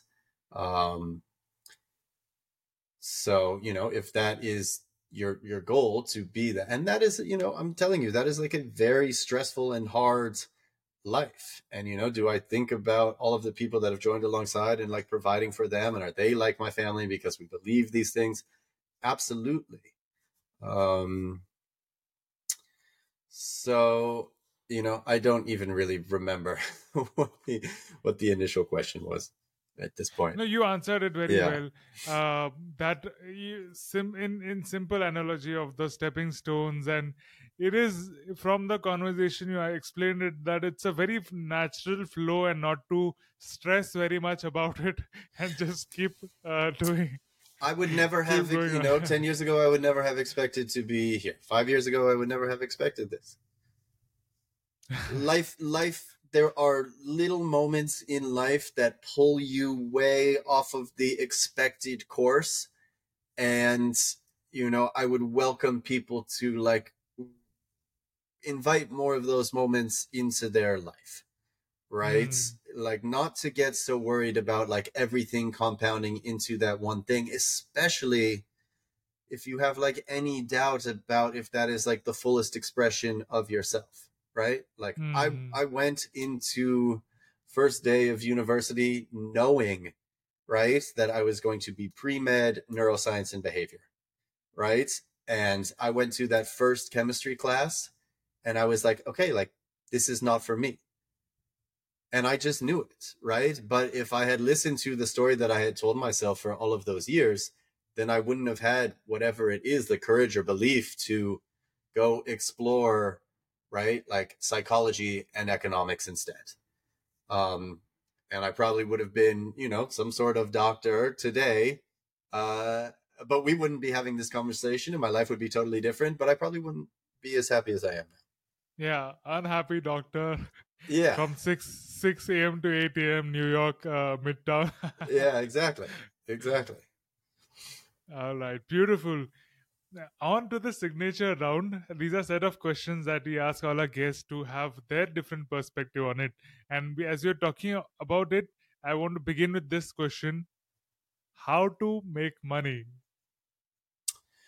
Uh, I mean, there's a million different ways to make money in this world, right? If if you are talking about, um, you know, how to make the most amount of money, well, you you have to own something, right? And you have to own something that is desirable, uh, and you have to be willing to either build a business around that, um, or or you know in in my instance i have had a ability to recognize new and novel opportunities before a lot of people and that is a function of you know the freedom that i give myself to explore kind of trends that are are coming up on in the tech world. Um so you can either go very deep into one thing or you can go very broad right? And you know if you go deep into one thing you want to be assured that that one thing is going to be around in 5 10 15 20 years and it's going to be something that people are going to be using every day and that it is relevant to not just the now but obviously the future right? And then if you're going to go broad then then you have to have enough like freedom to explore and get to the fringe of similar types of places. Um, and you can either you know become an investor or domain expert or you can go build a business. So you know what i love about the museum and the people that it invites in is like i said it's a place where i get to learn from creatives and artists and people who are domain experts on things like augmented reality, virtual reality, crypto, right? Like art and culture. Generally, you know, it's going to be the most creative people, the most free people who are going to get to these places first and begin to experiment in and provide those indicators of the future.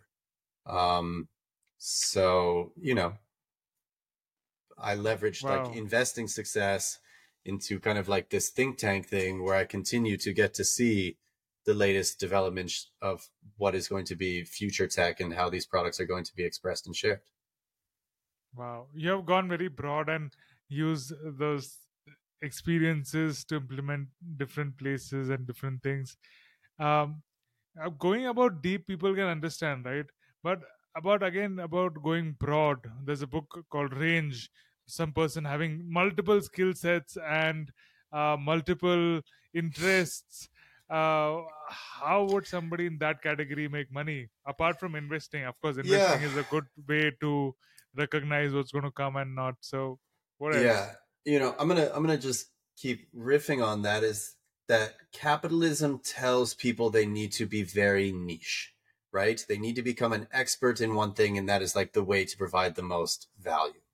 Now, again, with AI, you know, advancements in AI, advancements in machine learning, um, suddenly there's a lot of fear around redundancy and what is like the human's ability to maintain and retain knowledge compared to like a computer that could do all of the statistical programming and kind of um so i generally am of the opinion that like experts and and this is this is proven time again like the consensus of experts in any one field is a worse predictor of outcome and future than the broad general consensus of of polled people.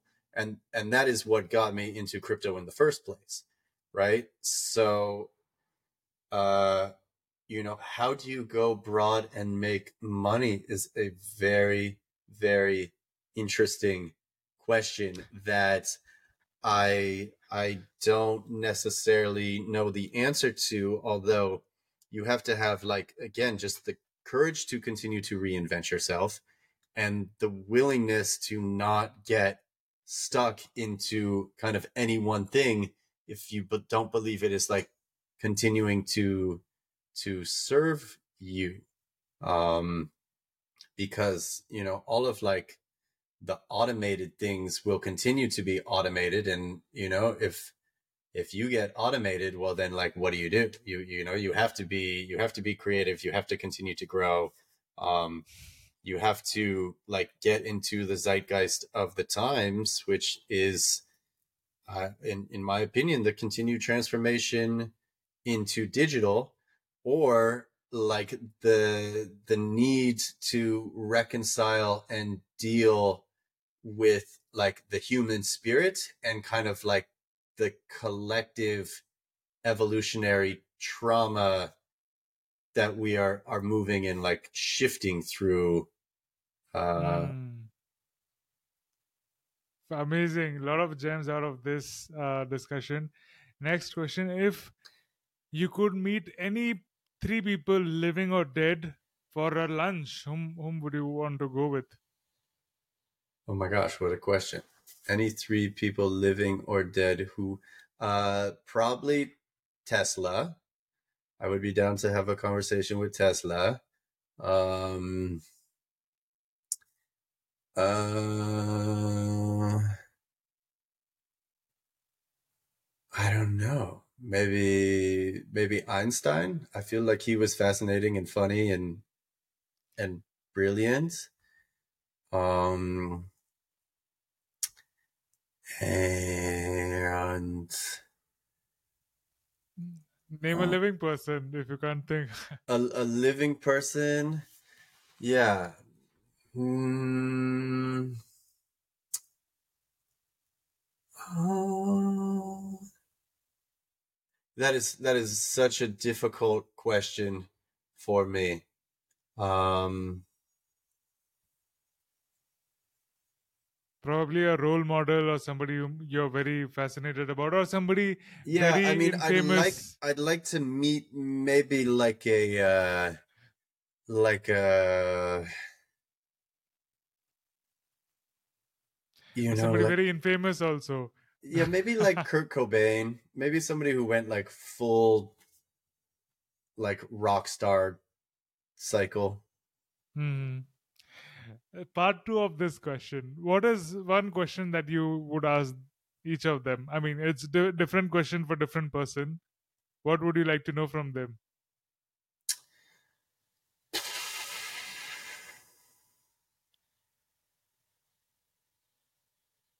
Tesla. Yeah, I, uh, I, I, I would have to think like, what, what is your why? You know, what is the the Mm. fundamental reason for the exploration or the feeling inside of you that prompted you to get to this place? Right? I think it would be an interrogation of, of, of core identity. Hmm. Right? So, what were Well- like the lessons and things that drove you to want to express your life in this way? Hmm. I'm Uh, you know i'm certainly fascinated by it, it would seem like scientists who are probing the nature of reality or like rock stars and musicians that that probe the importance and expression of individuality um and like what what that what that means what about Einstein? yeah i mean einstein it's it's the same like where does The why? Yeah, it's the why. It's where does the creativity around developing like fundamental understanding, like what is the inspiration for that? You know, where, how are you able to make these presumed like huge fundamental leaps in human understanding, in logic, in like invention and science in something that is like rules based and mathematical? where does like I don't know if that is like divine spiritual guidance or or what that channeling is um but how through these individual minds are you able to facilitate like exponential leaps in understanding. I, I feel for Einstein it wasn't why like when you say about why it is like I want this that's why I'm doing this but there is another aspect of observation right of curiosity even in Darwin's case it was the same he was he was blindly curious like for Einstein what if I travel um what if I sit on a beam of a light and travel what will I what will Mm. happen then Right. just just uh Right. curiosity yeah, you know, like to be to be so classically trained, right? But also have the ability to think and perceive and question what is outside of those models and then to be able Mm. to so succinctly like communicate and express and you know be elegant in like that expression so that other people can begin to understand Yeah. and grow and build off that i think is a just it's a tremendous tremendous skill Wow. Uh, and explain it so simply as well. And he, uh, th- this is his quote, which is very famous. If you can't understand it very well, you cannot explain it simply. And he understood it so well that he was able to explain that so simply to everybody. yeah Uh, amazing. What question would you ask for to Kurt Cobain? yeah you know i think kurt cobain falls in like a line of like it could be an artist like picasso or just uh again it's uh, there is this is less science and more purely creative right how do you Mm. tap into yourself to represent and reflect like the voice of a generation or or a creation of a new genre of music or a new genre of painting um you know i'm i'm so curious if there is like an intentional progression or if Mm. this is just the culmination and channeling into like individuals where it is almost like outside of themselves but it really just like fits you know and they're like communicators of a, a larger broader zeitgeist. So i would be curious across all of them to know where their individuality fits into like this broader societal uh ex- expression Wow. Next question. If today was the last day to live, like you're going to die in next 24 hours, what would you do?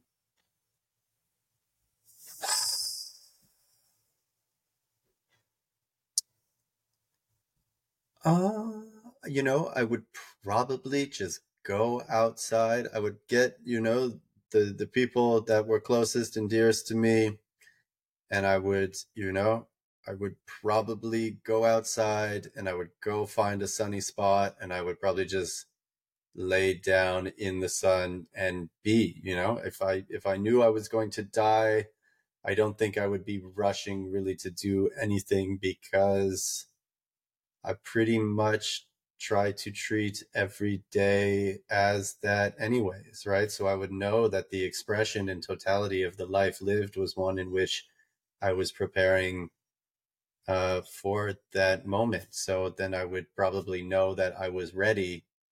Um, and then suddenly I could just be and, and just kind of be at peace. So living every day like in the moment. So it doesn't matter if it is tomorrow's there or not. Beautiful.